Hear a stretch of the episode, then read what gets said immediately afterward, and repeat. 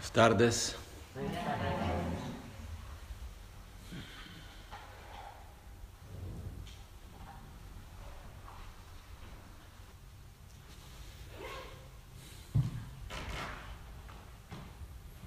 Existe un concepto que es fundamental dentro del budismo en general. Eh, se queda ainda, no puede ser ainda más, pero mucho importante también en el sendero Vajrayana. Eh, el concepto que se llama en tibetano Shilam Dresum, que quiere decir la base, el sendero, el resultado. Eso quiere decir que para ir a cualquier lugar tenemos que partir de donde nos encontramos. Por eso, primera cosa es no importa dónde queremos llegar, el punto de, partida más cercano para llegar donde queremos es donde nos encontramos. ¿Es claro eso?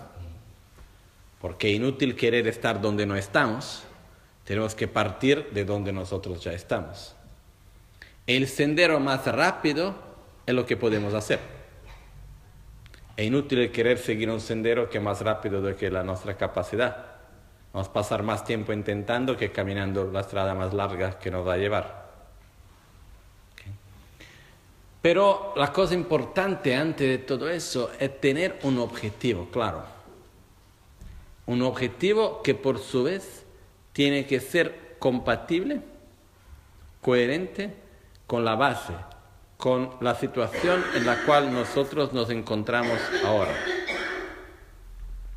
Es como si yo me pongo el objetivo por el cuanto yo quiera y por el cuanto yo pueda poner energía para quedarme embarazado. ¿Puedo conseguir? ¿Cuál es la única posibilidad para que yo me quede, quede embarazado? ¿Morir? ¿Renacer como una mujer?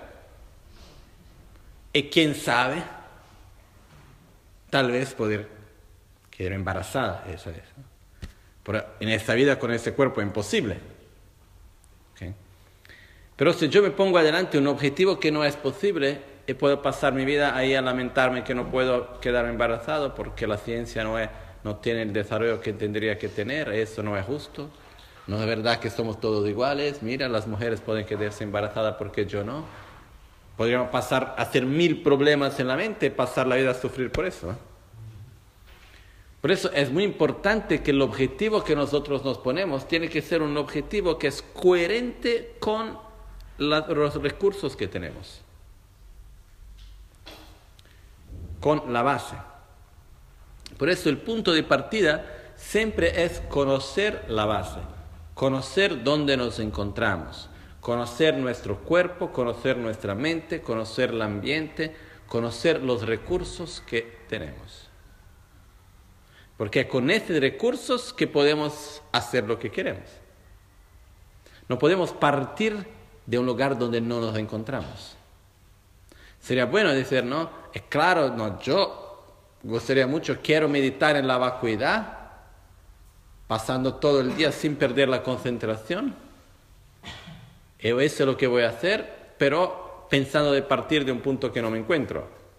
Primero que lo tengo que entender qué es la vacuidad. Tengo que conseguir ponerme dos minutos sentado, concentrándome en la respiración, mínimo, ¿no?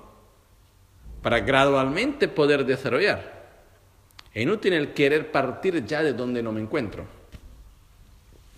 Pero al mismo tiempo es muy importante poder imaginar dónde queremos ir creer en una utopía, tener un objetivo, aunque siempre muy lejano, sea coherente con la base de donde nosotros nos encontramos.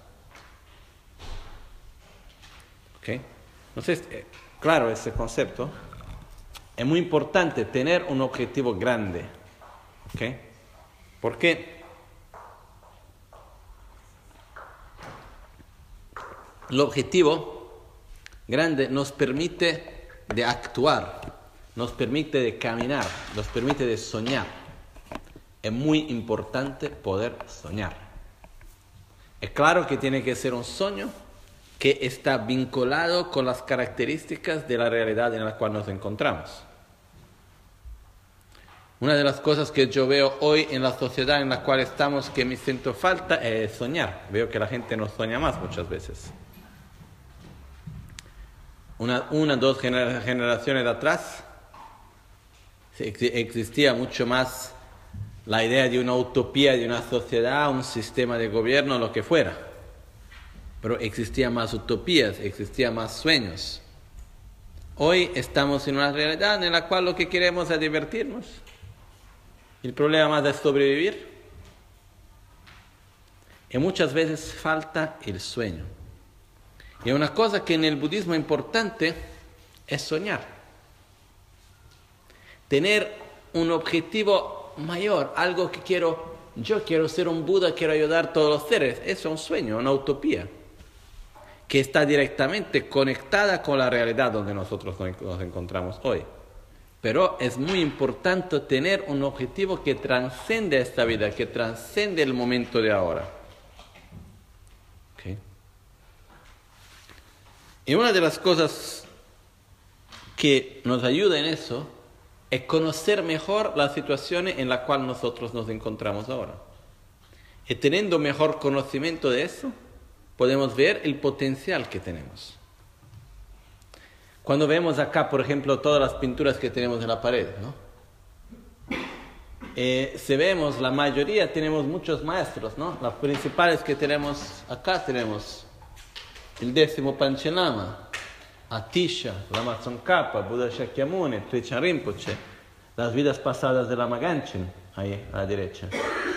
empezando por Panchen Sampotashi en el centro, Buda Shakyamuni, Después tenemos arriba todos los distintos maestros de nuestro linaje. ¿Qué quiere decir eso? Tenemos por ahí también las ventuntaras, tenemos por allá las maestras mujeres también.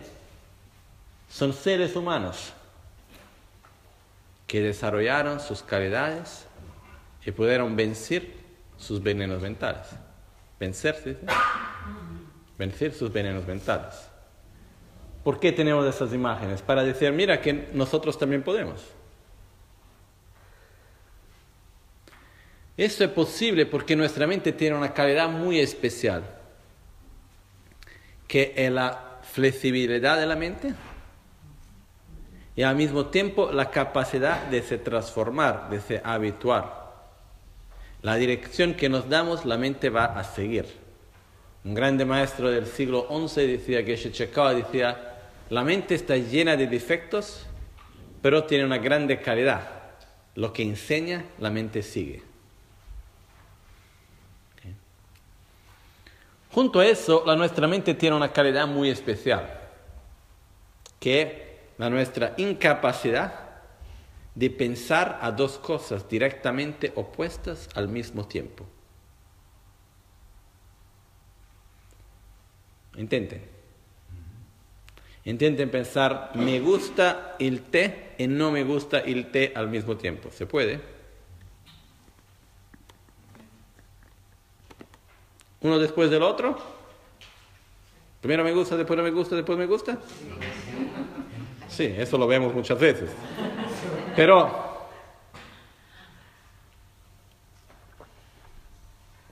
al mismo tiempo me gusta y no me gusta, ¿podemos o no? Es bonito y es feo al mismo tiempo, ¿podemos? ¿Entienden? No se puede. Nuestra mente no puede tener dos percepciones que sean directamente opuestas al mismo tiempo. Pueden tener cosas que sean opuestas, pero no directamente opuestas. ¿Ok?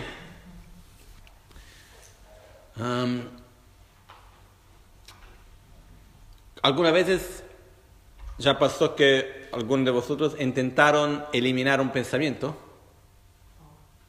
¿No? ¿Intentaste alguna vez eliminar un pensamiento o no?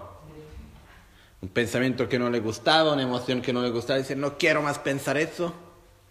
Y se intenta, intenta eliminar el pensamiento. ¿Se puede no? Cuando intenta eliminar el pensamiento, ¿qué hace el pensamiento? ¿Se vuelve con más fuerza o se va. Muchas veces se vuelve con más fuerza, como se intenta sacar el pensamiento y vuelve ainda con más fuerza, ¿no? Porque lo que pasa es que cuando intentamos eliminar un pensamiento, pensando en el pensamiento, damos más fuerza al pensamiento, damos más atención. Es como alguien que está hablando demasiado, queremos que la persona se calle. Y le hablamos, así que va a hablar más, ¿no? Eso me acuerda una vez nuestro amigo Ducho que pintó distintas imágenes, más fue cuando estaba haciendo esa imagen de Buda que está ahí. Cuando estaba haciendo lo original de eso se encontraba en Milán y llegó una amiga nuestra que ya murió, la Teresa. Y se puso ahí, la Teresa hablaba muchísimo, eh, muchísimo, ¿no?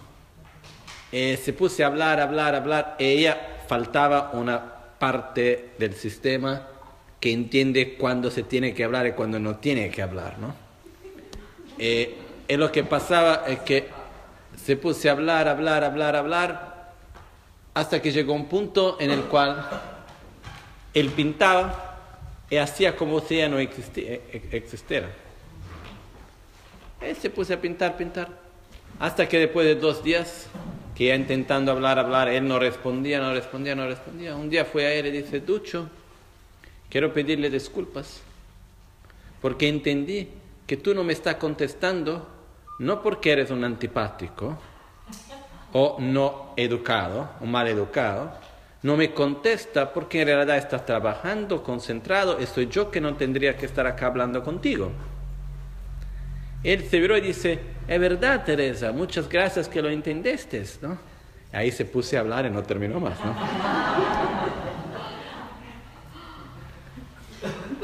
Por eso, lo que pasa es que algunas veces la mejor cosa es la indiferencia. Si llega un pensamiento que no queremos, no pensar en el pensamiento, dejar pasar el pensamiento, funciona, más no perfectamente. La mejor solución para eliminar un pensamiento es desarrollar un pensamiento directamente opuesto. Eso es la mejor cosa que podemos hacer. Si tenemos un pensamiento, volvemos al de, antes, no me gusta el té, no lo quiero, ¿qué tengo que hacer para desarrollar la mente lo quiero? Voy a pensar cuánto me hace bien, eso y lo otro, hasta que llegue a la conclusión, lo quiero. Si pienso lo quiero, no voy a poder pensar al mismo tiempo, no lo quiero. Si llego, se voy a hacer todo el proceso de entender que me hace bien, que esto y que lo otro, hasta, que llegue a la conclusión, me gusta el té. Cuando pienso me gusta el té, la mente que piensa no me gusta no puede quedarse juntas. Y naturalmente se va. Después lo que pasa que poco tiempo después nos descansamos, olvidamos y que mente vuelve, no me gusta. ¿Por qué? Porque estamos acostumbrados con ese pensamiento. Y tenemos que cada vez más volver a, generar el pensamiento me gusta, el té, hasta que un día me venga natural. ¿Okay? Pero en el momento en el cual generamos la mente me gusta, la mente no me gusta no puede existir al mismo tiempo. ¿Okay? Y así por muchas otras cosas también. y ese ejemplo aplicado a personas que, por ejemplo, no hacen daño de forma reiterada y te va a casa con ese pensamiento, ¿cómo, cómo lo cambias?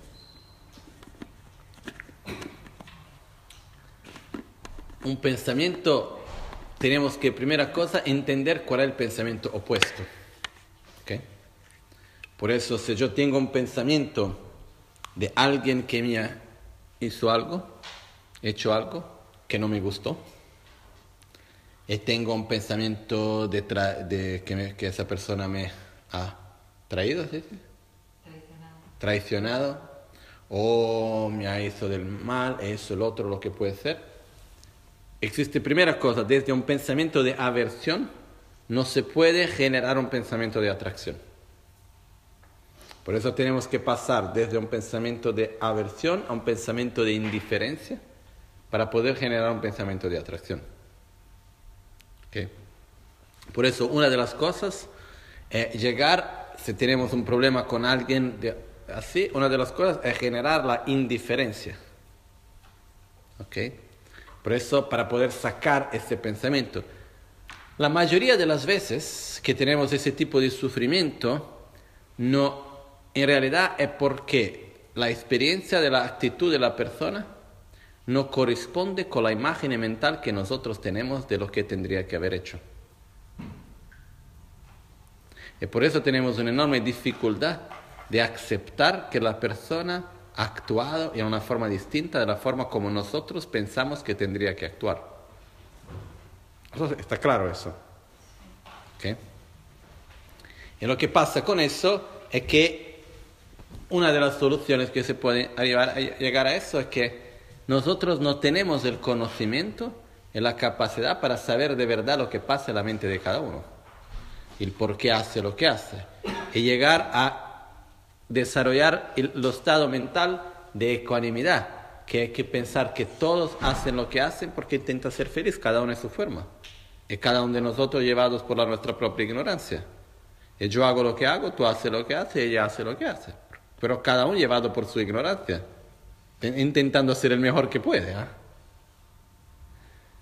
Eso ya va a ayudar también ese pensamiento. ¿ok? Pero voy, estoy atento para continuar la dirección principal que estábamos, si no entramos en otra dirección. Lo que es importante entender es que cuando tenemos un pensamiento que no nos hace bien, necesitamos desarrollar un pensamiento opuesto. Para esto es importante entender mejor cuál es el pensamiento que tenemos es para generar, tenemos que evidenciar el antídoto. El antídoto es el pensamiento opuesto. ¿Ok? Eso es un concepto fundamental para entender lo que vamos a ver ahora. ¿Ok? Ahora, ¿de dónde nace nuestro sufrimiento? ¿De las condiciones externas o de las causas internas?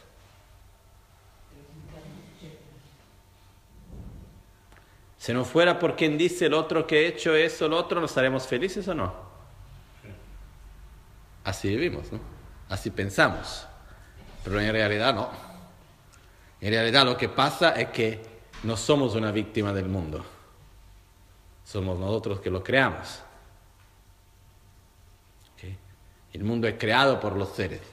Somos nosotros que con nuestra ignorancia, apego, con nuestro deseo ilimitado, con la rabia y todo lo demás, creamos lo que creamos. Por eso, la principal causa de nuestro sufrimiento es nuestro egoísmo, la obsesión a la autogratificación. El hecho de estar siempre actuando y pensando en todo a través, a través del filtro de yo es del mío. No, es, casi imposible, no puede ser imposible, pero es muy difícil que vamos a actuar, a hacer una elección, a hacer algo de verdad pensando al bien común de todos. Normalmente lo hacemos pensando a mí mismo, a la, mi religión, mi religión, a mi país, a mi concepto, a mi punto de vista. Cuando estamos adelante de tener que eh, hacer un, a, jugar, si una cosa es buena o mala, la referencia que tenemos, ¿cuál es? Yo mismo, el mío o el bien común de todos? Yo mismo. Si tenemos que ver si una cosa es buena o mala, si tenemos que eh, elegir qué hacer, ¿cuál es nuestro punto de referencia? ¿El bien común de todos o yo mismo, eh, el mío? Yo, el mío. ¿Cuál es nuestra referencia? Yo, el mío. Por eso somos egoístas, punto. El egoísmo que nos va a llevar a tener una actitud de atracción, aversión, que nos va a llevar a rabia, odio, miedo, apego, deseo, envidia, celos y todo el resto que conocemos también. ¿Ok? Que va a generar el sufrimiento. ¿El egoísmo de dónde viene? de la ignorancia. Ignorancia en general quiere decir La palabra ignorancia en sánscrito es avidya. A es una negación. Vid quiere decir ver. Es la palabra en sánscrito para decir ver, que en realidad es la palabra que da la origen a la palabra latina videre. ¿Ok? Vid. Avidya, no ver. Por eso la nuestra ignorancia es la nuestra incapacidad de ver algo. Cuando hablamos de la ignorancia como causa del sufrimiento, es la ignorancia de no ver la realidad de los fenómenos por lo que son. ¿Cómo pasa eso?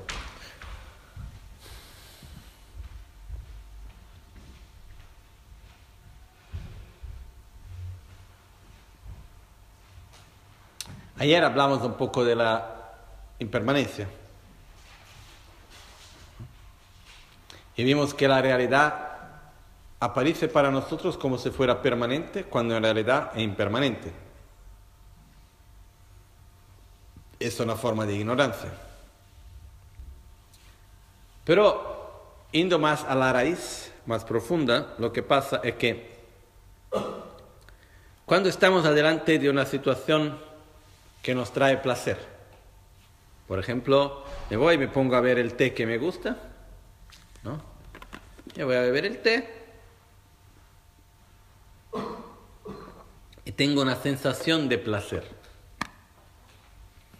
¿Yo a qué cosa voy a conectar esa sensación de placer? Al té. Por eso si quiero repetir la sensación de placer, ¿qué voy a hacer? Quiero más té. Si el té se termina, necesito más.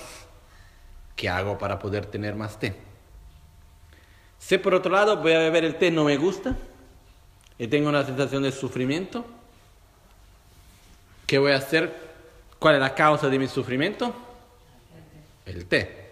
Por eso cada vez que voy a ver el té, ¿qué me voy a venir? Aversión. Voy a intentar sacar, eliminar el té de donde se encuentre. Las personas que compran el té voy a mirarlas mal. Y voy a intentar entender qué hacer para eliminar el té. ¿Ok? La realidad que nosotros percibimos existe de forma... Ok, antes de eso, disculpa. Por eso lo que pasa es cada vez que vivimos una situación, tenemos un contacto, ayer hablamos también del contacto, que es la unión de objeto sensorial, poder sensorial y conciencia sensorial. Cuando tenemos el contacto, el contacto va a traer la sensación. Cuando tenemos una sensación de placer, vamos a desarrollar apego, deseo. Cuando tenemos una sensación de sufrimiento, vamos a desarrollar aversión, rabia, odio, rancor, agresividad, violencia. ¿Ok? En medio de todo eso tenemos el miedo y otras cosas que vienen juntas también. Muy bien.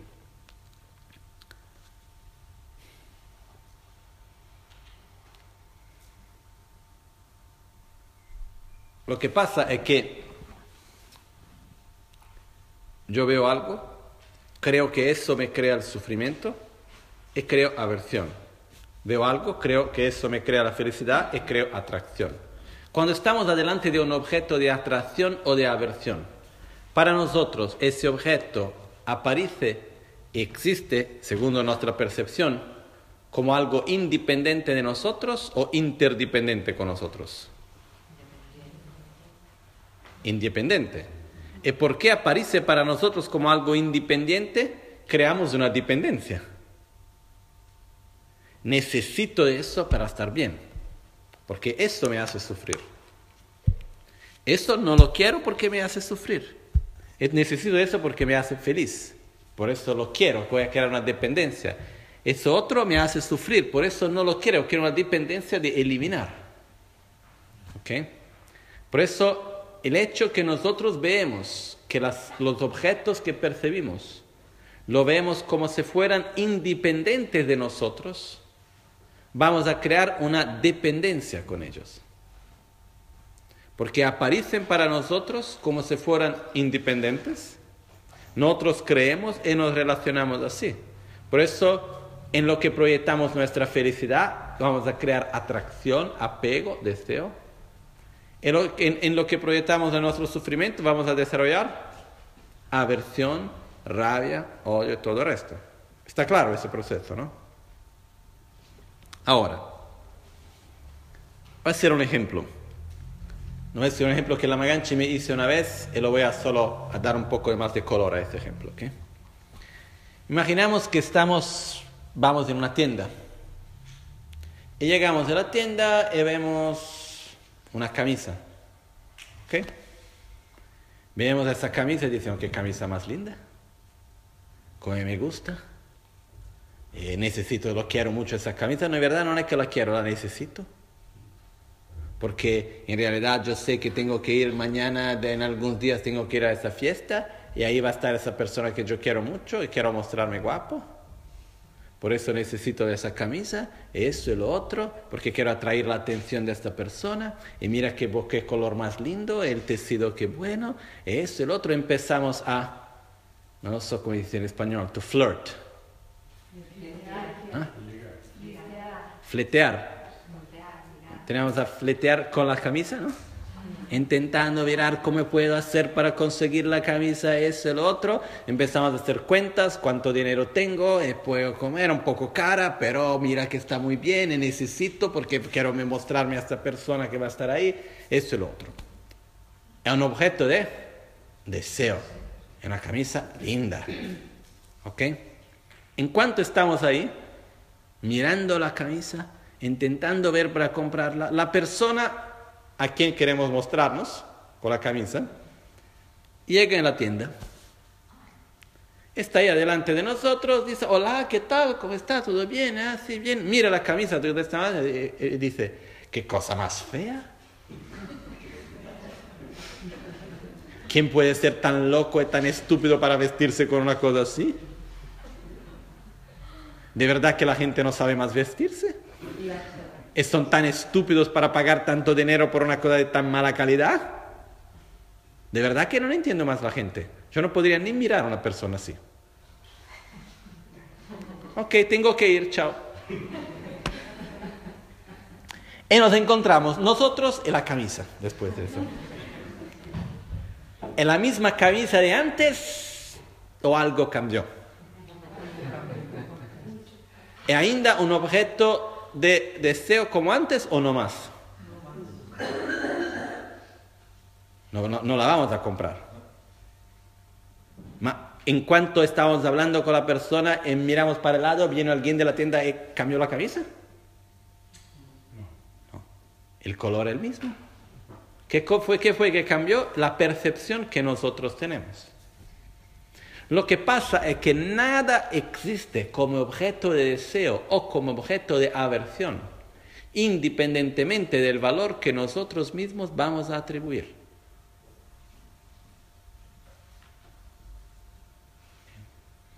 Pero lo que pasa es que cuando vemos y aparece para nosotros como si fuera independiente, creemos y actuamos.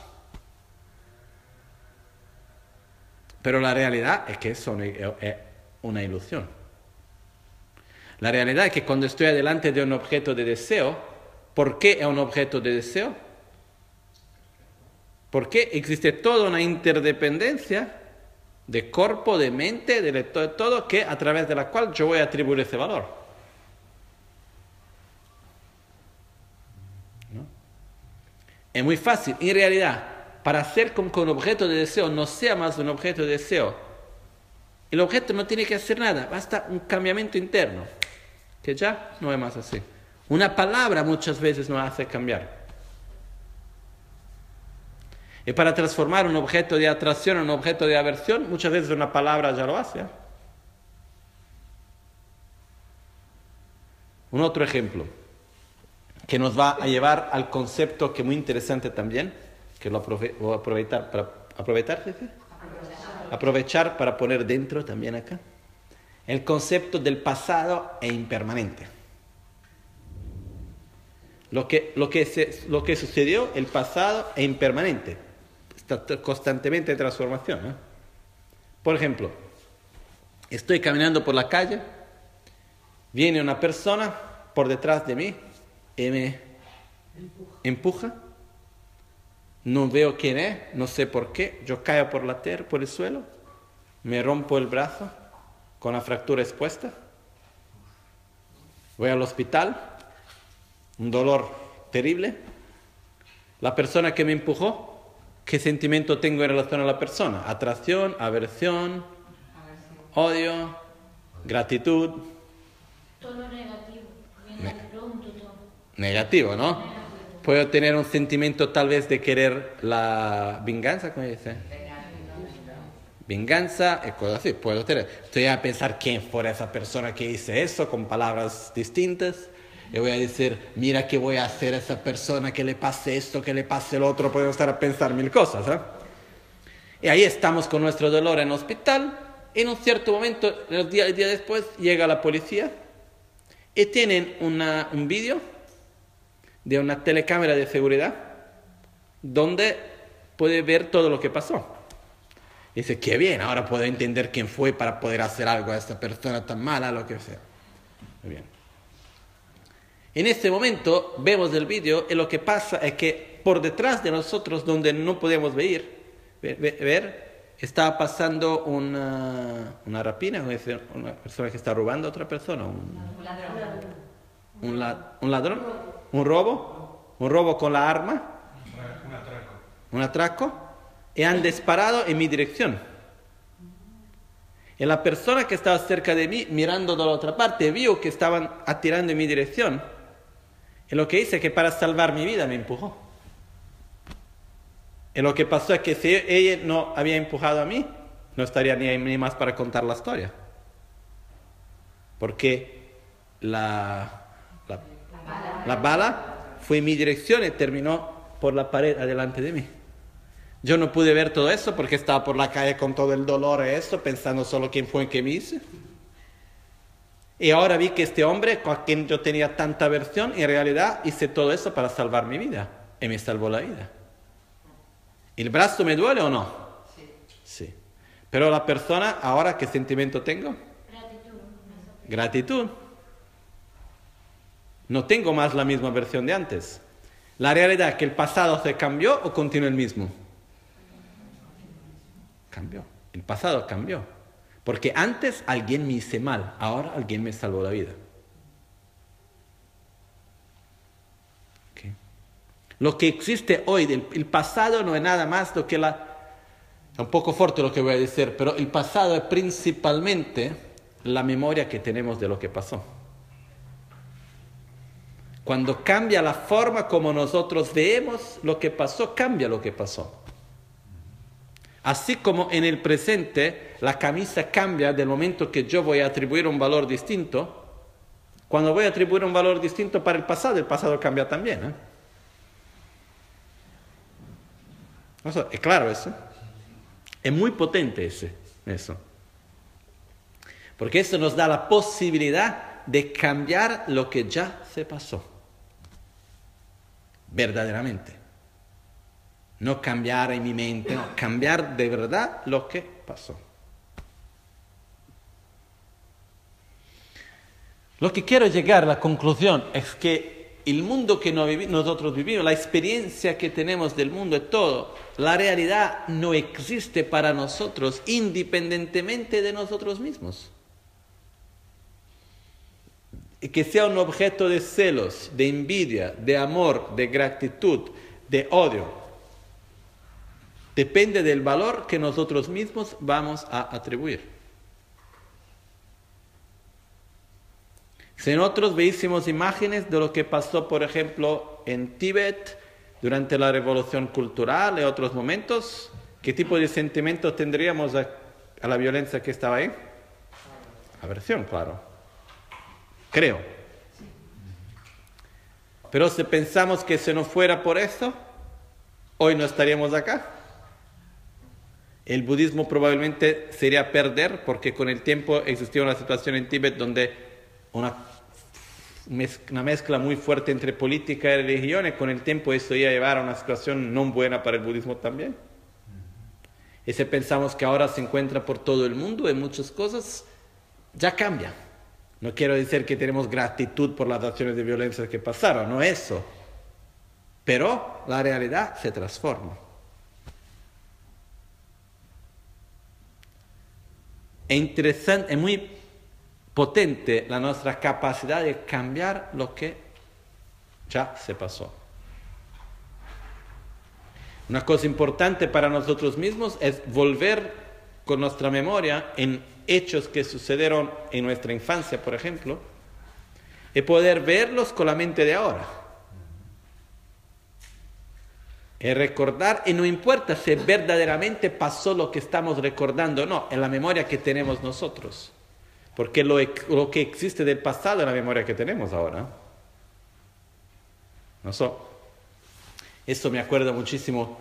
La primera vez que me puse a pensar más seriamente sobre eso fue con el libro 1984 de Orwell, donde existía el Ministerio de la Mentira, que era lo que creaba la verdad. Y donde el trabajo que ese chico tenía hacía parte de un departamento donde tenía todos los días que reescribir la historia del pasado para que fuera coherente con lo que estaban diciendo en el presente. ¿Esto por qué? Porque decía con mucha clareza, lo que para nosotros existe del pasado es lo que nos cuentan. Es lo que tenemos en nuestra memoria. En la memoria también no es que podemos confiar muchísimo. ¿eh? Y hicieron poco tiempo atrás, alguien me habló de un estudio, es una paréntesis rápida. Hicieron un estudio donde cogieron muchísimas personas, eh, cogieron las fotos de las personas, ahora que todos tienen las fotos de internet, de lo que hicieron por toda su vida, una cosa, otra, y pusieron juntos para cada persona, no lo sé, 500 fotos, 1000 fotos de su vida, lo que fuera.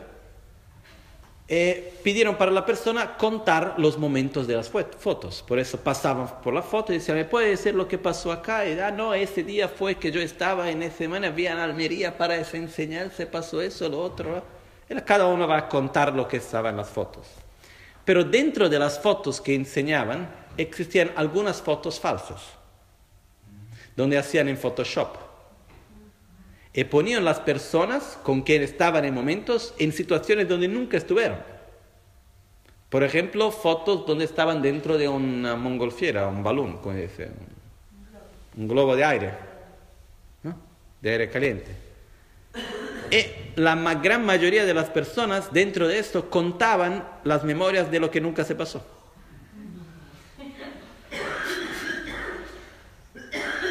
Es un estudio que hicieron muy, muy serio, principalmente donde están poniendo en duda el sistema judicial, donde en realidad se basea en las testimonias oculares, más que en realidad no se acuerdan viendo lo que hicieron. Porque la nuestra memoria se va a mezclar con lo que dijeron, con lo que queríamos, con la nuestra imaginación y se mezcla todo. ¿Ok? Por eso, dentro de todo eso, lo que existe del pasado hoy es lo que nosotros mismos nos recordamos. Y poder volver a lo que está en nuestra memoria y poder verlo otra vez con otros ojos nos ayuda a cambiar el pasado. Y cambiando el pasado, cambia el presente. Porque el presente es el resultado del pasado. Y cuando nosotros conseguimos cambiar el pasado, inevitablemente el presente se va a cambiar. Eso es potente. ¿Ok? Eso se basa sul principio que la realidad es uh, subjetiva. Eso se basa sul principio que todo es interdependiente. Que cuando, si hablamos con otras palabras, cuando vemos algo, yo me pongo adelante de eso, se encuentran infinitas posibilidades en ese mismo objeto. Y yo, con, el valor que voy a atribuir, con mi percepción, voy a elegir una posibilidad entre todas las otras. El problema se encuentra que nosotros no somos ni conscientes que estamos eligiendo una posibilidad. Pensamos que la posibilidad que elegimos sea la realidad. Claro eso. Yo, prendo, ese objeto, ¿ok? ¿La cuenca, sí? El cuenco, que lo compré para hacer meditación, ¿ok? Por eso un cuenco para hacer, para meditar, eh, poder hacer curación, lo que sea, un objeto sagrado muy especial, lo pagué caro, todo, tengo ahí mi casa con mucha importancia. Llego a casa y no encuentro mi cuenco. ¿Dónde está? ¿Por qué? Voy a dar una vuelta por la casa, lo encuentro que estaba para dar comida al perro.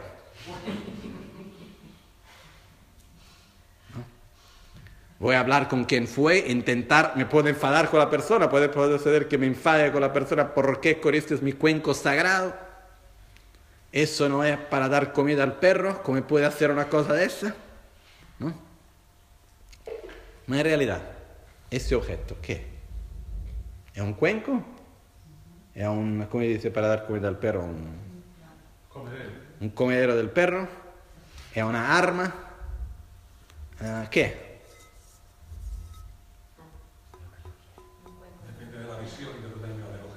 Depende de la visión. ¿Más se puede decir que una tarta de chocolate? Por el cuanto yo crea que sea una tarta de chocolate, ¿va a ser para mí una tarta de chocolate? No. ¿Por qué? Porque no tiene la capacidad de sostener las características y las funciones de la tarta de chocolate. ¿Okay? Pero en realidad, en ese mismo objeto, ¿cuántas posibilidades reales existen? No voy a decir infinitas, más de seguro innumerables, incontables. ¿Ok? Muy bien. Cuando lo veo, pero, soy consciente que acá existen incontables posibilidades. Hago un otro ejemplo ainda más claro, ¿ok? que para mí es muy claro ese otro ejemplo. Lo hice acá en Almería ya algún tiempo atrás, mismo ejemplo. Ese objeto, ¿qué? Es una campana, ¿justo? Bien. Si yo voy a decir de ese momento, este objeto no es más campana. Desde ahora es un vaso. ¿Ok? ¿Puede funcionar como vaso?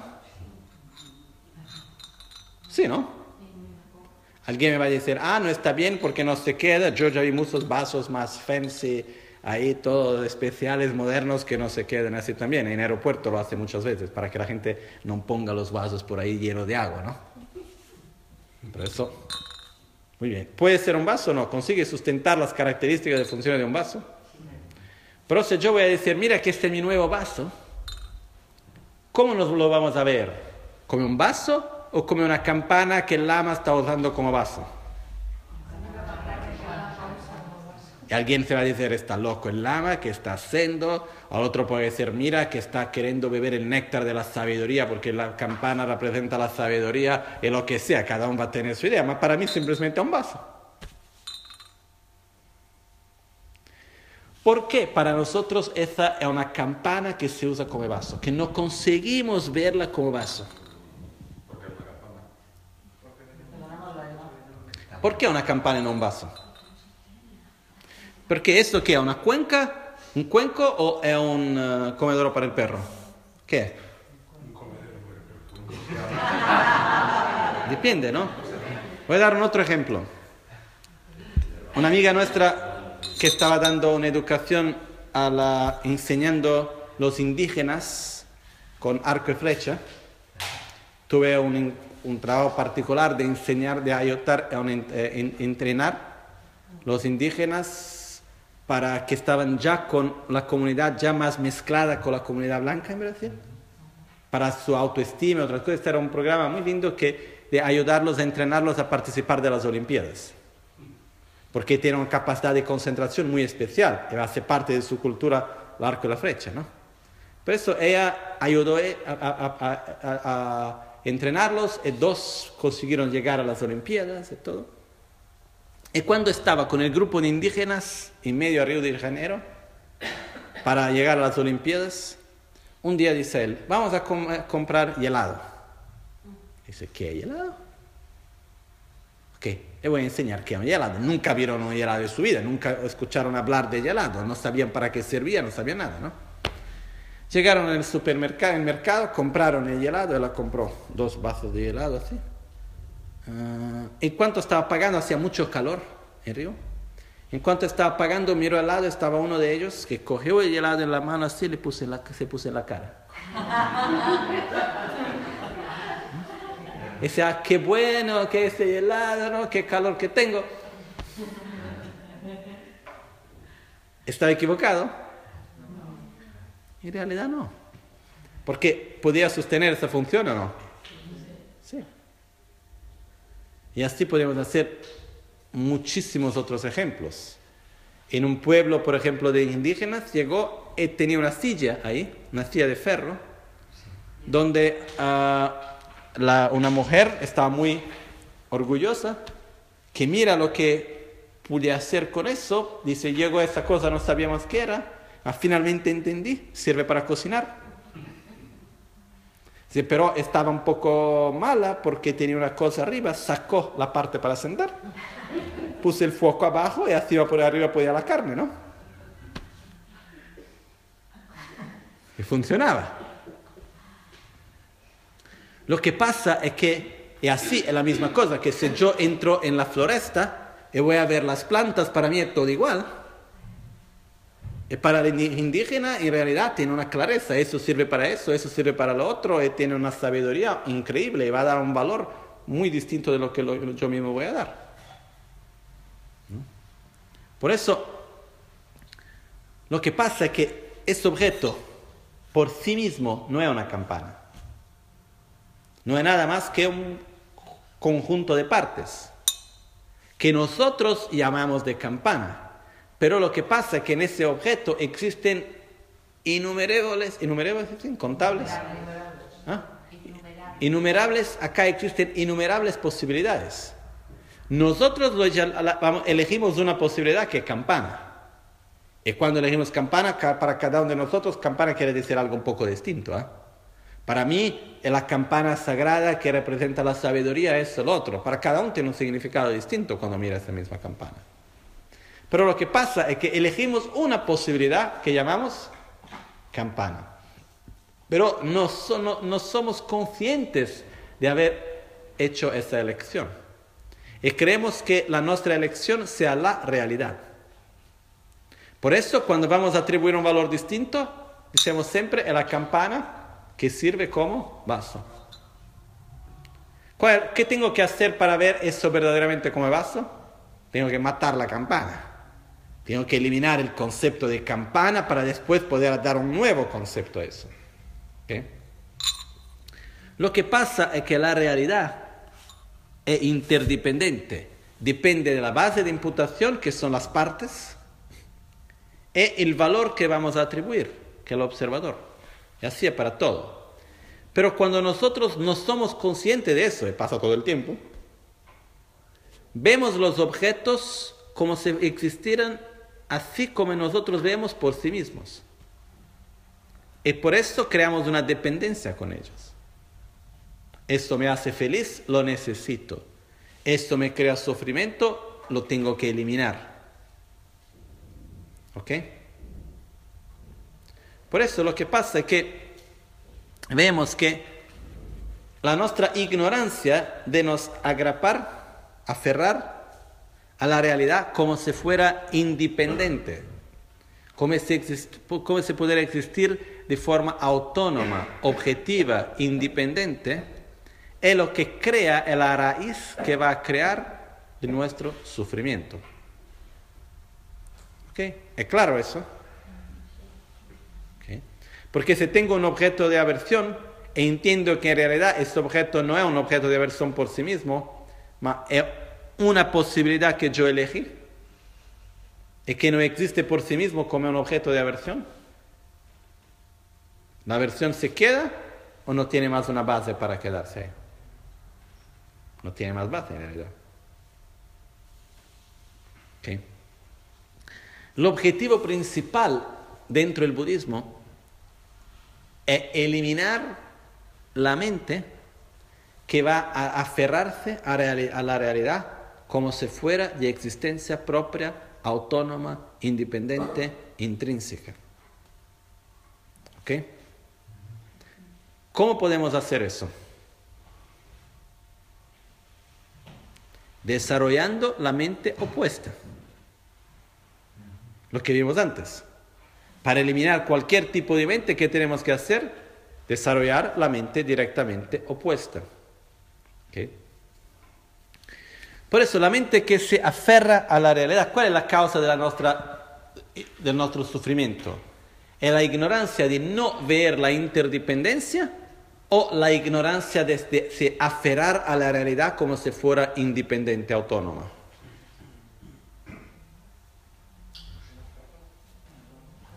A repetir. ¿Cuál es la causa de nuestro sufrimiento?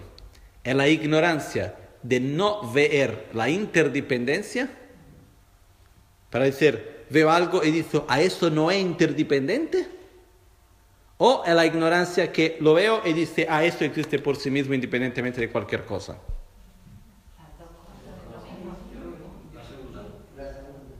La primera tenemos. ¿Cuántas veces miramos algo y dice, eso no es interdependiente? Nunca. No es que tenemos esa conciencia. Difícilmente vamos a mirar algo y vamos a decir, ah, mira eso que en realidad no es interdependiente. Pero cuando lo miramos, surge a nosotros, aparece a nosotros como si fuera independiente de cualquier cosa y nosotros creemos. Por eso la nuestra, si la nuestra ignorancia fuera, ¿se dice fuera? Si la nuestra ignorancia fuera la el no ver la interdependencia, ¿cuál sería la solución? La interdependencia. No, ver, no es interdependiente, es interdependiente es la parte opuesta. ¿okay? Pero no ese es nuestro problema. ¿Dónde se encuentra nuestro problema? Que nos aferramos a la realidad como si fuera independiente, autónoma, objetiva. ¿Cuál es la solución? Ver que la realidad no es independiente, objetiva, autónoma. ¿Ok? Por eso la nuestra ignorancia es una afirmación. Tenemos que generar una negación directamente opuesta. Y es por eso que se habla de vacuidad. La vacuidad que el vacío, la no existencia de existencia autónoma, intrínseca, independiente, objetiva. Estoy diciendo nombres, palabras distintas para decir la misma cosa, para ayudar a entender. ¿Está claro eso? ¿Sí? Más o menos. Lo que pasa es el vacío de una existencia así como aparece para nosotros. En otras palabras, es, cuando veo un objeto, ese objeto al mismo tiempo tiene en sí mismo infinitas posibilidades. Pero nosotros no vemos esas posibilidades y creemos que el objeto sea lo que nosotros vemos por sí mismo. ¿Está claro? en, los institutos tenemos juegos, dinámicas de ese tipo, ¿Mm? donde se da un objeto en el círculo, cada alumno tiene que hacer, darle una función a ese objeto diferente y está creando alternativas a soluciones a un único problema, a un mismo problema. Sí, sí, ótimo. Pero la cosa importante que tenemos que entender es que son dos pasos distintos. Un paso importante es entender conceptualmente que la realidad es relativa, que vivimos en una realidad subjetiva. ¿Okay? Y poder hacer ejercicios para entender eso, para ver, es muy bueno. Volvemos a un otro ejemplo. ¿Qué es eso? ¿Podemos hacer un, un libro? no llega a ser un libro, es un, una dispensa en italiano se diría, como que, que, digamos que sea un libro, vale. Voy a decir, ¿cuáles son las partes que crean un libro? Las páginas, las palabras, el papel, la tinta, la capa, ¿se dice? la, tapa, okay, la portada. Muy bien.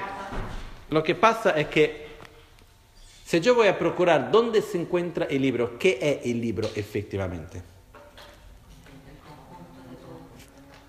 El conjunto de todo eso necesariamente no es un libro.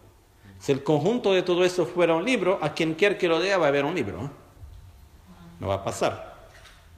El libro no es nada más, nada menos do que el nombre libro, la elección libro, el nombre libro, atribuido a un conjunto de partes que puedan sostener, sustentar estas características de funciones.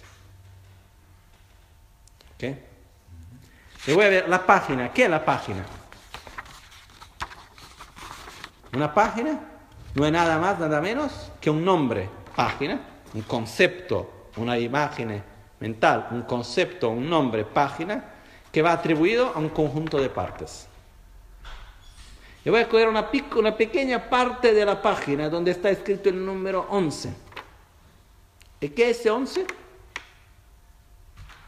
Un concepto atribuido a un conjunto de partes. Los números son conceptos atribuidos a conjunto de partes. Por ejemplo, el número 1. Un. ¿Un se dice?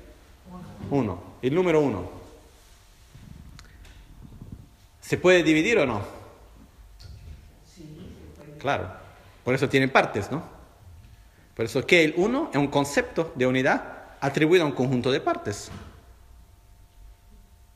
Lo que va a crear mi unidad depende, ¿no? Yo puedo tener una unidad que se hace con 8 partes, con 10 partes, con 6 partes, con 20 partes, con 1000 partes. Pero eso lo que para una persona puede ser uno, para otro porque puede querer decir mil. ¿No es, es, es claro eso? Por eso todo lo que existe en realidad no es nada más do que un concepto atribuido a un conjunto de partes. ¿Ok? Pero nosotros, cuando percibimos en nuestra realidad de todos los días, cotidiana, diaria, ¿sí? Diaria, ¿no? Nuestra realidad diaria, lo que pasa es que no somos conscientes de eso. Y la realidad surge para nosotros como si pudiera existir así, uno es uno, dos de dos, este es un libro, este es un cuenco. Las cosas son totalmente independientes de cualquier cosa. Ahí está el mar, ahí está el sol, ahí está eso otro. Yo no soy nada más que alguien que está a mirar la realidad. Y puedo tal vez tener mi interpretación de las cosas, pero la realidad está ahí, yo estoy acá. Y así como nosotros normalmente vemos y vivimos la realidad. Sin analizar, es así que surge la realidad para nosotros. Y nos vamos al mismo tiempo a aferrar la realidad de esta manera. Por eso, un paso es entender conceptualmente que todo es interdependiente, que en realidad vivimos en una realidad subjetiva. Un segundo paso muy importante es reconocer en nosotros mismos la mente que se aferra a la realidad como si fuera independiente. Son dos cosas distintas. Cuando nosotros entendemos que la realidad es interdependiente, que la realidad no existe en una forma autónoma, independiente, etcétera, que vivimos en una realidad subjetiva, es como aprender a lanzar la flecha. Pero tenemos que reconocer dónde se encuentra el algo, es el la diana tenemos que reconocer dónde se encuentra la diana, porque yo puedo saber lanzar la flecha muy bien, pero no sé, no consigo ver dónde está la diana. No voy a llegar ahí. Yo puedo tener una luz muy fuerte, pero si no sé dónde se encuentra la sombra, no voy a poder eliminar la sombra.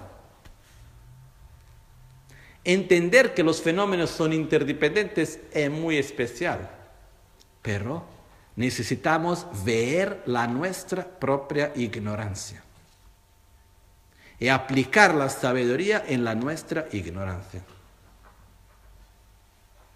¿Cómo hacemos para ver la nuestra ignorancia? Observando la forma como el mundo aparece para nosotros. El ejemplo que hice antes de la campana. Cuando vemos la campana, ¿cómo surge para nosotros? Como campana, porque yo voy a atribuir ese valor o porque es una campana por sí misma. Vemos como si fuera una campana por sí misma. Y no solo vemos así, mas como nos aferramos a eso. Y vamos a actuar de consecuencia. Es muy importante poder ver en nosotros mismos la mente que se aferra a la realidad como si fuera independiente, autónoma, intrínseca. Una vez que tenemos eso, da una parte, esta conciencia, ahí sí podemos coger el entendimiento que la realidad es interdependiente, que nada existe independientemente del valor que se va a atribuir, que todo es vacío de existencia intrínseca y aplicar sobre la nuestra ignorancia. Eso es claro eso, ¿no? Sí. Sí, más o menos. Sí, por ejemplo, los niños pequeños no saben el valor que tienen un de dinero. ¿No? No le, da, no le da el valor de 20 euros en papel. Sí. No, pero el punto importante es que ver en nosotros mismos cómo funciona la nuestra mente. Tenemos que ver en nosotros mismos la mente que se agarra como si fuera de verdad intrínseca, autónoma. Porque si no, vamos a meditar en la vacuidad como si estuviéramos viendo una película, algo que está fuera. Yo no tengo nada que ver con eso. El objetivo es, ¿cómo se dice? La, la Dina, la Dima, La diana. la Diana, la Diana donde se encuentra en nosotros mismos. Es la mía mente que se aferra a la realidad como si fuera de existencia intrínseca. Es eso que tengo que ver. No es el concepto de existencia intrínseca que tengo que eliminar. Nuestro objetivo no es eliminar un concepto, eliminar una mente que se aferra a la realidad como si fuera de existencia intrínseca. Pero lo que pasa, si nosotros conseguimos desarrollar a un nivel burdo, conceptual, la mente que se aferra al vacío de existencia intrínseca, que realiza el vacío de existencia autónoma, independiente, intrínseca. En cuanto realizamos este vacío, podemos al mismo tiempo pensar en nos aferrar a la realidad como si fuera de existencia intrínseca o no. No, porque son dos mentes directamente opuestas. Podemos estar equivocados nosotros mismos con lo que pensamos. ¿Cómo? Que tú te puedes equivocar con tu propio, pensamiento, con tu propia realidad. Sí. necesitas la crítica de los demás para... No, eso, eso es necesario, claro, que nosotros podemos nos equivocar. Y necesitamos o de la experiencia con las cosas o también de la crítica de los otros. Puede pasar también que están todos equivocados y nosotros estamos correctos y pensamos que estamos equivocados porque los otros en realidad están equivocados. O sea, que todo en realidad es subjetivo. Es subjetivo, pero lo que pasa en eso es que cuando nosotros conseguimos realizar que es subjetivo, porque la sabiduría donde se encuentra, en ver que la realidad subjetiva es subjetiva. En que la realidad subjetiva no existe de forma objetiva así como aparece para nosotros. Es cuando conseguimos ver que no es de realidad objetiva, en ese mismo momento no conseguimos generar más la mente de aferrar a la realidad como si fuera objetiva. Porque son dos mentes directamente opuestas. ¿Ok? Muy bien. El problema se encuentra que la mente que se aferra a la realidad como si fuera de existencia objetiva existe a nivel burdo, a nivel sutil y a nivel muy sutil. ¿Ok? Si no fuera así, si fuera solo a nivel burdo, basta morir para no tener más, ¿no? Por eso lo que pasa es que si yo voy a desarrollar la mente que se aferra al vacío de existencia intrínseca, el estado burdo, yo puedo en ese momento eliminar la ignorancia en estado burdo. Y después lo que va a pasar es cuando voy, no voy más a estar con la mente de la sabiduría, la ignorancia va a volver. ¿Por qué? Porque se existe siempre a nivel más sutil y se va a volver a manifestar. ¿Ok? Llegamos ahí. Y va a volver a manifestarse. ¿Ok? Tengo dos posibilidades. Una posibilidad es que volver a meditar muchísimas y muchísimas y muchísimas y muchísimas veces, hasta que gradualmente, cada vez que voy a generar la mente de la sabiduría, esta mente me va a acostumbrar y va a poner una impronta en la mente más sutil. Y hablamos de vidas. Un tiempo muy largo necesario para gradualmente hacer ese, ese, ese cambio, porque es algo muy fuerte dentro de nosotros. ¿Okay? Es un camino posible, seguro. Una otra posibilidad es que tenemos que desarrollar la sabiduría en un nivel primer burdo. Después tenemos que desarrollar la sabiduría en un nivel sutil.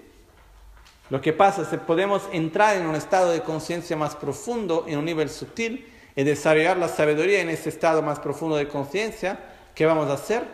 Vamos a eliminar momentáneamente al menos la, ignorancia a nivel sutil. Crear una impronta ainda más profunda. Y si podemos desarrollar la sabiduría a nivel muy sutil, ¿qué vamos a hacer? Eliminar la ignorancia en un nivel muy sutil. ¿Ok? Y por eso que el momento de la muerte es la mejor oportunidad que tenemos para hacer eso. ¿Por qué? Porque en la muerte, como vimos antes, la mente burda pierde fuerza, se manifiesta con más clareza la mente sutil. La mente sutil pierde fuerza, se manifiesta con clareza la mente muy sutil. Y la dirección que la mente sutil y muy sutil van a tomar va a depender del último pensamiento de la mente burda. Por eso, si yo voy a morir con el pensamiento de la realización del vacío de existencia intrínseca de la mente de sabiduría, ¿qué dirección que mi mente sutil va a tomar? Sabiduría. Y si yo voy a entrar en la mente sutil con sabiduría, ¿qué dirección que mi mente muy sutil de la clara luz va a tomar? Sabiduría. Por eso, una de las prácticas más importantes que existe en el budismo y la práctica del Tantra principalmente es usar la base, que el proceso natural de la muerte, para eliminar la ignorancia. ¿Cómo se hace eso? Eso es lo que se llaman las tres transformaciones. ¿Ok? Esa es la razón. Lo que estaba explicando hasta ahora es por la explicación más técnica del por qué, de cómo se puede hacer. Vamos a ver. El primer proceso que se hace primero en meditación, porque lo que pasa es así. Para que yo pueda verdaderamente hacer algo en el momento de mi muerte, tengo que familiarizarme con eso durante la vida. Por eso la práctica se encuentra en tres momentos. Durante la meditación, durante el sueño, en el momento efectivo de la muerte. Lo que hacemos en meditación, cuando estamos más acostumbrados con eso, lo podemos hacer también durante el sueño. Lo que hacemos durante el sueño va a ser mucho más fácil hacer durante la muerte. Empezamos de la primera parte, la meditación. Y acá se encuentran lo que se llaman las tres transformaciones, que técnicamente se llaman transformar la muerte en el Dharmakaya, transformar el bardo en el Sambhogakaya, transformar el renacimiento en el Nirmanakaya. Transformar la muerte en el Dharmakaya, Dharmakaya se llama el cuerpo de, el cuerpo de, verdad, de, de la esencia, el Sambhogakaya, transformar el bardo en el Sambhogakaya, el bardo el cuerpo del placer del Buda, el Nirmanakaya el cuerpo de emanación del Buda. Pero para decir la verdad, decir Dharmakaya o decir el cuerpo de la esencia es casi la misma cosa. ¿eh? Podría también decir Babi Bobu, no hay que se entender mucho. Lo que quiero decir es que para la mayoría de nosotros, si vamos a decir transformar la muerte en el Dharmakaya, vamos a decir, ¿qué es el Dharmakaya? ¿no? Lo que pasa es que nosotros tenemos tres cuerpos. Un cuerpo burdo, un cuerpo sutil y un cuerpo muy sutil. Junto al cuerpo tenemos también la mente y la palabra. ¿okay? Tenemos una palabra burda, una palabra sutil, una palabra muy sutil, una mente burda, una mente sutil, una mente muy sutil. Corpo, palabra y mente van siempre, siempre juntos. ¿Ok? Por eso lo que pasa es que ahora tenemos un cuerpo, una palabra, una mente burdo, sutil y muy sutil. Un Buda también tiene un cuerpo y una palabra, una mente burdo, sutil y muy sutil. El cuerpo y de consecuencia junto a la mente de un Buda muy sutil se llama Dharmakaya. El cuerpo sutil de un Buda se llama Sambhogakaya. El cuerpo burdo, Nirmanakaya. Por eso cuando hablamos de esos tres niveles que tienen esos nombres en sánscrito, Dharmakaya, Sambhogakaya, Nirmanakaya, que se va a traducir como el cuerpo de verdad, el cuerpo de la esencia, el cuerpo de, de, verdad, de la verdad, o el cuerpo del placer, o el cuerpo de la emanación, ¿no? El verdadero significado de eso son, tenemos el cuerpo, bur, el cuerpo muy sutil, Dharmakaya, el cuerpo sutil, Sambhogakaya, el cuerpo burdo, Nirmanakaya. ¿Ok? No existe ninguna calidad en el Buda que no sea conectada con algún aspecto que tenemos ahora nosotros. Siempre que se habla de cualquier calidad en un Buda, es siempre algo que tenemos ahora desarrollado en su máximo potencial. Por eso el Dharmakaya del Buda, que la mente muy sutil en un estado puro. Mente cuerpo muy sutil en un estado puro. El Sambhogakaya, el cuerpo y la mente sutil en un estado puro. Y el Nirmanakaya, el cuerpo y la mente burdo en un estado puro. ¿Ok? En el momento de la muerte de nuestros tres cuerpos, ¿cuál cuerpo se manifiesta? La muerte quiero decir la clara luz el muy sutil. Por eso, en el momento de la nuestra muerte, el único cuerpo y mente que se quedan, el muy sutil. Por eso, en nuestra, la muerte, que cuando se dice transformar la muerte, es transformar la clara luz. Porque la muerte es la clara luz. Ayer dice eso, ¿no? Que la muerte es la clara luz. Todo lo que viene antes hace parte del proceso de la muerte. La muerte el momento de la clara luz. Por eso la primera cosa es transformar la muerte de la clara luz de la muerte, que quiere decir en nuestro cuerpo y mente muy sutil, en el Dharmakaya, que es el cuerpo muy sutil de un Buda. Quiere decir transformar nuestro cuerpo muy sutil, ordinario, en un cuerpo muy sutil, puro. Cuando se entra en el bardo, se tiene un cuerpo sutil, no se tiene un cuerpo burdo. Por eso se va a transformar el bardo que el cuerpo del bardo, la mente del bardo, que es un estado más sutil, en el Sambhogakaya, que es el cuerpo sutil de un Buda. El renacimiento, donde se va a coger un cuerpo burdo, en el Nirmanakaya, el cuerpo burdo de un Buda. Para hacer eso, eso es posiblemente solo cuando se transforma el primero. Cuando se puede transformar la muerte en el Dharmakaya, naturalmente los otros dos vienen de consecuencia son un resultado de eso.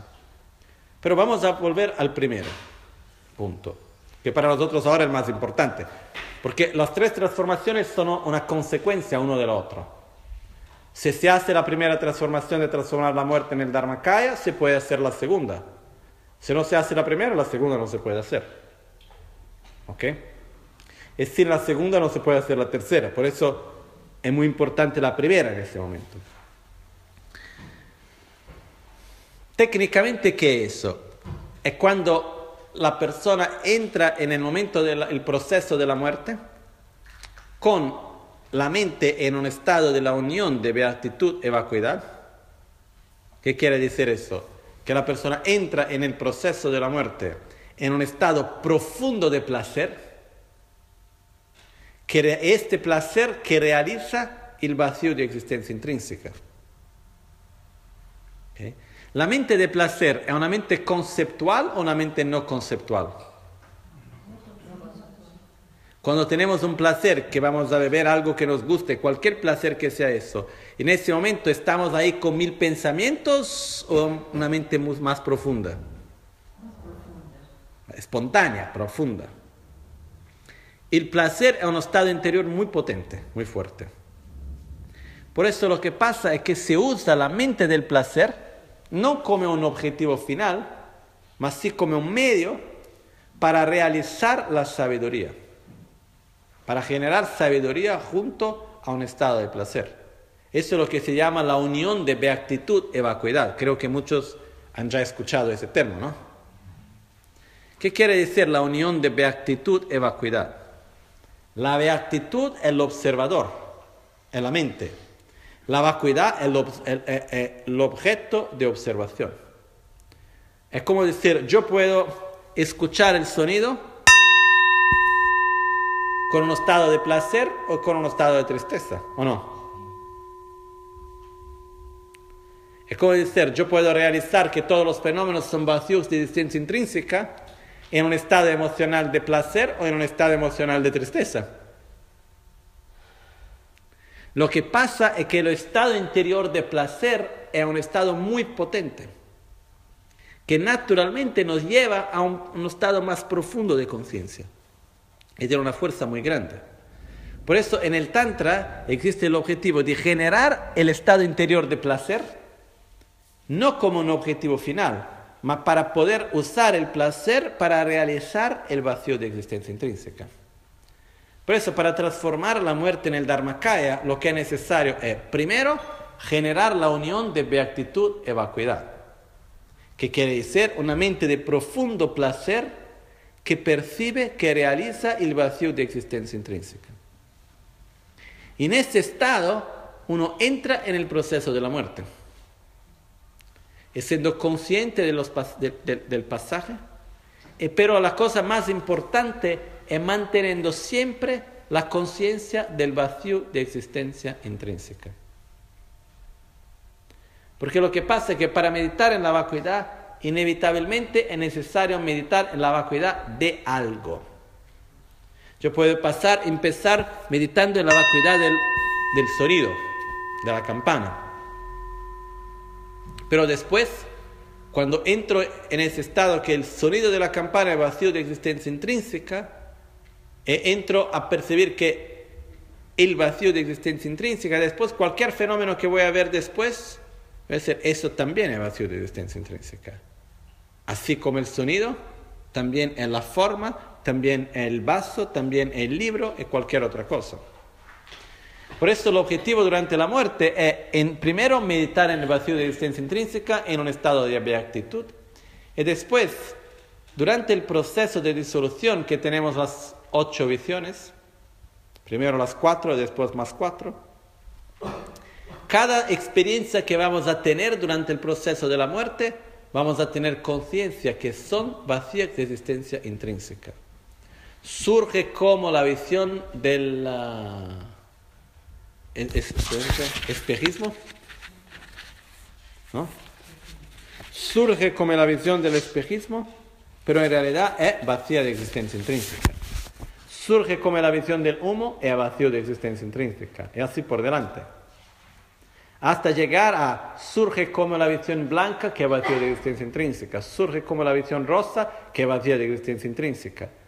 El objetivo es llevar la mente para por cada uno de los pasos del proceso de la muerte siempre a estar conectada con la percepción del vacío de existencia intrínseca en un estado de beatitud hasta llegar a la clara luz. Cuando se llega a la clara luz, lo que surge el vacío de existencia, surge un infinito vacío, pero que la dirección de la mente cuál es? Que vacío de existencia intrínseca. ¿Y cuando se puede realizar el vacío de existencia intrínseca, la vacuidad, en un estado muy sutil de la nuestra mente, y no reconocer en ese estado, es lo que se llama el Dharmakaya. ¿Por qué? Voy a intentar explicar. Es una cosa un poco más difícil. La mente de un Buda es la mente que puede al mismo tiempo realizar en forma no conceptual que el objeto, el cuenco, existe en cuanto cuenco, pero al mismo tiempo existen millones de otras formas. Al mismo tiempo puede ver todas las posibilidades sin perder de vista una específica. Quiere decir no vivir más en la dualidad de una posibilidad adelante de mil posibilidades.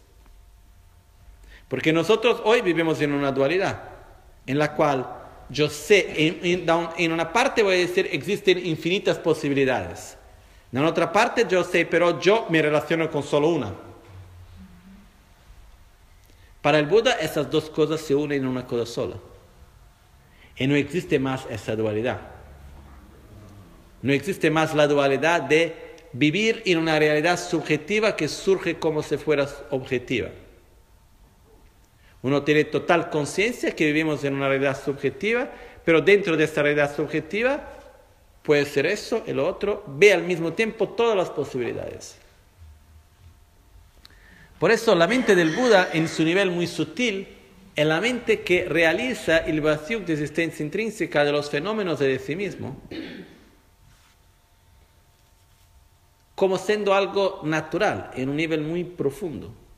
Por eso el Dharmakaya, que es la mente muy sutil en el estado puro de un Buda, es la mente muy sutil que realiza en una forma espontánea, natural, la naturaleza última de los fenómenos de sí mismo que vive en un estado de non-dualidad. Así. Cuando se puede llegar a esa mente a través del proceso de la muerte, se va a cortar el mal por la raíz, porque se va a cortar la ignorancia a un nivel muy sutil. Y desde ese estado se va a generar el cuerpo sutil en un estado puro, y de consecuencia el cuerpo puro en un estado puro también. ¿Okay? Por eso que se dice que la muerte es una de las más importantes, si no la más importante oportunidad que tenemos para alcanzar la iluminación durante la vida. ¿Por qué? Porque la mente burda se disuelve en la mente sutil, la mente sutil se disuelve en la mente muy sutil. Y una sigue la dirección de la otra. Por eso si conseguimos direccionarla nuestra mente bien en un estado de sabiduría unido con el amor y la compasión, y podemos direccionar eso hasta llegar a la mente muy sutil, esto nos lleva al estado de Buda, en una forma más rápida. ¿Ok? Entonces, es claro la lógica que está por eso. Ahora, ¿cómo hacer? La práctica se divide en tres partes. Primero en meditación, después durante el sueño, después la práctica efectiva. En meditación empezamos haciendo la práctica donde vamos a... Eh, existen muchas funciones y muchas razones de esta práctica, una práctica muy importante, donde se va a simular el proceso de la muerte. Por eso en meditación la primera transformación es donde simulamos el proceso de la muerte. Por eso, por ejemplo, en la práctica de la autocuración, después de hacer Eyam Ram Lambam, la purificación de los elementos, en la práctica de la purificación de los elementos, donde se va a generar un estado interior de beatitud. Después de eso se hace Om Sobhava Shuddha Sarvadharma Sobhava Todo se va a disolver en luz. la visualización que se hace es que el entero universo, todo el mundo, en nuestra vuelta se disuelve en nuestro cuerpo. Se disuelve en luz. Es como Ah, ponemos en, el espejo y hacemos así. ¿Cómo dice eso en español? Un bao. Si hacemos un vapor, un bao en el, espejo, el espejo se queda con el vapor. El vapor cuando se va empieza del centro para los lados o empieza del entorno al centro. Del entorno al centro. Es el mismo tipo de absorbimiento que imaginamos en ese momento. Que todo el universo, nosotros estamos en el centro, y todo el universo gradualmente se va disolviendo en luz en nuestra dirección. Hasta que el lugar donde estamos se disuelve en luz. se, se disuelve en nuestro cuerpo. Y nuestro cuerpo gradualmente se disuelve en la sílaba Hum, en nuestro corazón, o se disuelve en nuestro corazón. ¿Ok?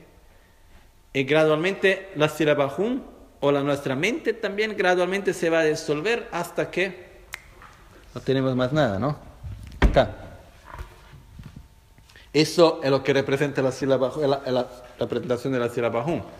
Pero no es tan importante fijar la mente con la imagen de la sílaba Hum ahora. ¿Ok? Lo que más importante es entender que la primera parte de esa visualización es visualizar que todo se disuelve en luz. Cuando estamos visualizando que nada existe más y que todo se disuelve, todo el universo se disuelve en luz, no es una meditación sobre que nada existe. Es una simulación a la disolución del elemento tierra. Porque cuando el elemento tierra se disuelve, como vimos ayer, ¿cuál es la primera parte que pasa? ¿Cuál es el primero de los sentidos que no tenemos más? La vista. Por eso no podemos más ver el mundo, no podemos más percibir las cosas. Por eso es como si todo se disuelve. ¿Ok? Por eso, primera cosa, todo el mundo a nuestra vuelta se disuelve en luz, en nuestra dirección. Despacio no podemos más sentir los sonidos, no podemos más percibir los olores, el tacto, hasta que gradualmente nuestro cuerpo totalmente se disuelva. ¿okay? Si hacemos esa meditación en una forma más detallada, podemos meditar en cada uno de los pasos del proceso de la muerte. La tierra se disuelve en la agua, en ese momento todo el universo se disuelve, pierdo la capacidad de ver, el cuerpo se está más débil, después de eso la agua se disuelve en el fuego, no puedo más huir, mi capacidad de las sensaciones se pierden, después de eso voy a tener la agua se va a disolver en el fuego, después del fuego se disuelve en el viento, hasta que el viento se disuelve en la conciencia, morí. No tengo más nada de ese cuerpo, ningún contacto con ese cuerpo burdo. Después tenemos la visión blanca, la visión roja, la visión negra, hasta que llegamos a la clara luz. ¿Okay? Si hacemos en una forma más detallada, podemos meditar sobre cada uno de los pasos. La cosa importante en esta meditación es que antes de visualizar todo ese proceso, meditamos por un rato, en, por, un momento, por un instante vamos a meditar en el vacío de existencia intrínseca. Por eso que se hace primero el mantra Om Sobawa Shuddha Sarvadharma Sobawa Han. Om quiere decir cuerpo, palabra, mente. Sobawa, naturaleza. Shuddha, limpia, pura. Sarva, todos. Dharma, fenómenos. Por eso, naturaleza limpia, todos fenómenos. Sobhava Shuddha, naturaleza limpia, Aham, yo soy. Okay. Om Sobhava Shuddha Sarva Dharma, Sobhava Shuddhoham. Shuddhoham en realidad es Shuddha Aham, que cuando se hace junto, Shuddha A, los dos As juntos, y Shuddha Aham, en sánscrito se dice Shuddhoham. ¿Ok? Pero las palabras separadas es Swabhava, naturaleza. Shuddha es como en la práctica de la autocuración, Shuddha Soha. El Shuddha quiere decir limpio. Por eso, naturaleza limpia todos los fenómenos. Swabhava Shuddha Sarvadharma. Swabhava Shuddha, naturaleza limpia, Aham, yo soy. ¿Ok? Por eso la traducción que podemos hacer es Om, todos los fenómenos son de la naturaleza limpia, yo soy de la naturaleza limpia. O si no, se puede simplificar un poco diciendo todos los fenómenos son de la naturaleza limpia y así soy yo también. ¿Qué quiere decir de la naturaleza limpia? La nuestra naturaleza es limpia de existencia intrínseca. Está libre, limpio quiere decir libre limpio de una, de una basura, limpio de algo que es impuro. ¿De cuál impureza? ¿De, ¿De, qué cosa está libre? De la existencia intrínseca, de una existencia propia, autónoma, independiente. Por eso el mantra quiere decir, todos los fenómenos no existen en una forma autónoma, independiente, objetiva. Todos los fenómenos son vacíos de una existencia autónoma, independiente, objetiva. Y yo también soy vacío de una existencia autónoma, independiente, objetiva. Por eso, en un estado de beatitud, se medita, se llega con la conclusión que los fenómenos, y yo también, soy vacío de existencia intrínseca. Una cosa importante siempre, para meditar en el vacío de existencia intrínseca es importante antes ver la mente que se agrapa a la, que se aferra a la existencia intrínseca. Por lo que decimos antes. ¿okay? Esa es una parte muy importante. Por eso en la meditación vamos a primero meditar en el vacío de existencia intrínseca, con un estado interior de beatitud. Y después todo se disuelve en luz. Y vamos a empezar a hacer la. a imaginar y hacer la. ¿cómo se dice? La simulación del proceso de la muerte. ¿Ok? Uno después del otro. Hasta que llegamos a la clara luz. Cuando se llega a la clara luz, y cuando se hace la meditación más rápido, se hace directamente. Todos los fenómenos se disuelven en luz. Mi cuerpo se disuelve en luz. Mi mente, en la forma de la sílaba en el corazón, gradualmente el cuerpo se disuelve. Mi mente también se disuelve hasta que no existe nada más que un infinito vacío luminoso un infinito vacío que por su vez es vacío de existencia intrínseca. ¿Cómo voy a meditar en el vacío de existencia intrínseca del vacío luminoso? Porque yo ya estoy pensando en el vacío de existencia intrínseca desde antes. ¿eh? En la continuidad que voy a dar a la percepción. No sé si está claro eso. Yo primero voy a meditar Om Sarva Dharma Voy a meditar en el vacío de existencia intrínseca, de mí mismo, de los fenómenos. Después de eso, todo lo que voy a ver, voy a ver con la misma percepción. Es como, por ejemplo, si yo, ah, no sé, vemos esas pinturas que tenemos acá, que las imágenes que tenemos acá en el Gompa. Y vamos a ver, mira, ah, de verdad parece una pintura de verdad. Pero cuando vamos a observar bien, ah, en realidad es un tatuol, es una cosa que se hizo con el ordenador y después se aplicó en la pared. Ah, muy bien. Por eso no, no, no, no se pintó directamente acá. Tengo esa clareza. Cuando yo consigo tener esa clareza sobre una imagen acá y miro la otra imagen, la imagen es distinta, ah, pero también se hizo de la misma forma. ¿Ok? Es como si yo voy a mirar dos objetos, o tres, cuatro, cinco, que son de la misma naturaleza como objeto. Por ejemplo, son objetos de piedra. A ese objeto parece plástico, pero es de piedra. A ese otro también es de piedra, ese otro también es de piedra, ese otro también es de piedra. Aunque tengan formas distintas. ¿Ok? De la misma forma, lo que pasa es que cuando realizamos que es vacío de existencia intrínseca, no importa lo que sea, después todo lo que vamos a ver después, vamos a ver que tiene una apariencia distinta, pero también nuestra naturaleza, ¿cuál es? Es que es vacía de existencia intrínseca. Es como si cogemos acá y vamos a ver, ok, cada dibujo es distinto, cada pintura es distinta, tiene una apariencia distinta, pero las naturaleza, ¿cuál son? Son vacíos de existir como una pintura de verdad porque fueron colocadas acá.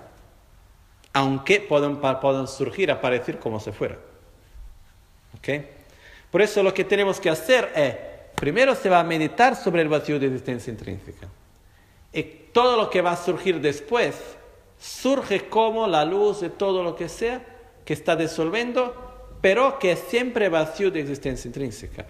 Hasta llegar al infinito vacío luminoso que es la clara luz que no existe nada más que un infinito vacío luminoso, se dice un infinito vacío porque es una realidad donde no existe más acá y allá, no existe más yo y ti, no existe más grande, pequeño, porque es una realidad donde la mente conceptual no existe más, en donde no existe más atracción y aversión, la mente sutil también no existe más. Por eso, dentro del estado de la clara luz, no existe más la percepción de grande, pequeño, de acá, de allá, de cualquier otra cosa. Por eso que se llama el infinito vacío luminoso. En ese estado del infinito vacío luminoso, que por su vez no, es vacío de existencia intrínseca, surge como un vacío de, eh, infinito vacío luminoso que su naturaleza cuál es? Es vacío de existencia intrínseca, así como todo lo otro que estaba viendo antes. La tercera, son cuatro calidades importantes en este momento de la meditación. La primera, la apariencia como siendo un infinito vacío luminoso. La segunda, el modo de percepción que es vacío de existencia intrínseca. La tercera, que el observador, la experiencia es una experiencia de grande beatitud. Y la cuarta, yo soy la, la unión non dual de beatitud y vacuidad. Por eso explicamos con otras palabras. En la meditación llegamos a un punto en el cual todo se disuelve en luz y no existe nada más que un infinito vacío luminoso que por su vez es vacío de existencia intrínseca, e inseparable de un estado profundo de beatitud, y donde quiera que exista la beatitud existe el vacío, donde quiera que existe el vacío existe la beatitud, y donde quiera que existe vacío y beatitud, yo existo. Y yo también soy vacío, soy vacío de existencia intrínseca. Por eso, yo soy la unión de beatitud y vacuidad que se llama el Dharmakaya. Esa meditación es la meditación en transformar la clara luz en, el Dharmakaya, en el cuerpo y mente, mente muy sutil de un Buda. Estamos hablando de una de las prácticas más importantes y profundas que existen dentro del budismo. Es normal que tal vez necesitamos escuchar eso 500 veces, mil veces antes de de verdad poder aferrar e entender la profundidad de lo que estamos viendo. Pero es una práctica muy profunda y yo creo que podemos entender un poco más o menos de cómo funciona, ¿no? Y por qué algo tan importante yo creo que es necesario repetir muchas veces. ¿eh? Por eso la meditación en la transformación de la muerte en el Dharmakaya, lo que vamos a hacer, vamos a generar los estado de clara luz, que la muerte, pero lo vamos a, vivir la clara luz en, en la perfecta conciencia del vacío de existencia intrínseca, en, reconocer que la clara luz es vacía de existencia intrínseca y que yo también soy vacío de existencia intrínseca y yo soy la unión de la clara luz en cuanto vacío de existencia intrínseca, inseparable de la beatitud. ¿Ok? ¿Está más o menos claro? ¿Ok? ¿Sí, no? Ok, voy a repetir una vez más. El objetivo es de llevar la nuestra mente desde un nivel burdo hasta un nivel muy sutil en un estado de sabiduría. Por eso vamos a desarrollar un estado de sabiduría. En la sabiduría es la unión de beatitud y vacuidad, es la sabiduría, el antídoto. Vamos a desarrollar la sabiduría a un nivel burdo y después, con el proceso de la muerte, vamos a llevar esta mente desde un nivel burdo a un nivel sutil. Vamos a llevar nuestra sabiduría desde un nivel sutil a un nivel muy sutil. Y nivel muy sutil, ¿cómo se llama? Clara luz.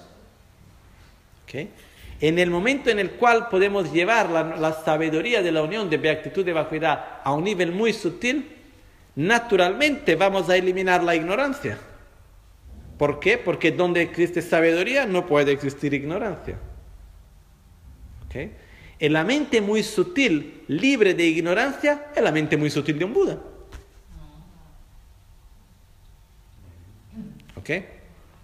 ¿Cuál es la principal diferencia que existe entre yo y un Buda? Yo soy ignorante, el Buda no. Esa es la principal diferencia. Cuando se va a definir quién es un Buda, un Buda es aquel que eliminó totalmente la ignorancia y las marcas de la ignorancia.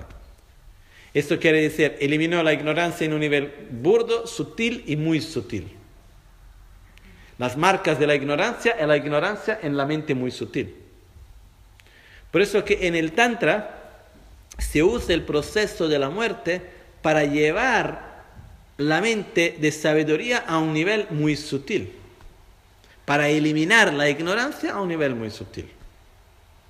Por eso, una vez más, la transformación de la muerte en el Dharmakaya es generar la sabiduría, la sabiduría de la unión de beatitud y vacuidad en un nivel burdo y, direccionar el proceso de la muerte con ese estado interior de sabiduría para que la mente de sabiduría desde un nivel burdo pueda entrar a un nivel sutil. Y de un nivel sutil pueda llegar a un nivel muy sutil. ¿Por qué? ¿Cómo se hace esto? Usando el proceso natural de la muerte, donde el último pensamiento va a direccionar el pensamiento sutil y muy sutil.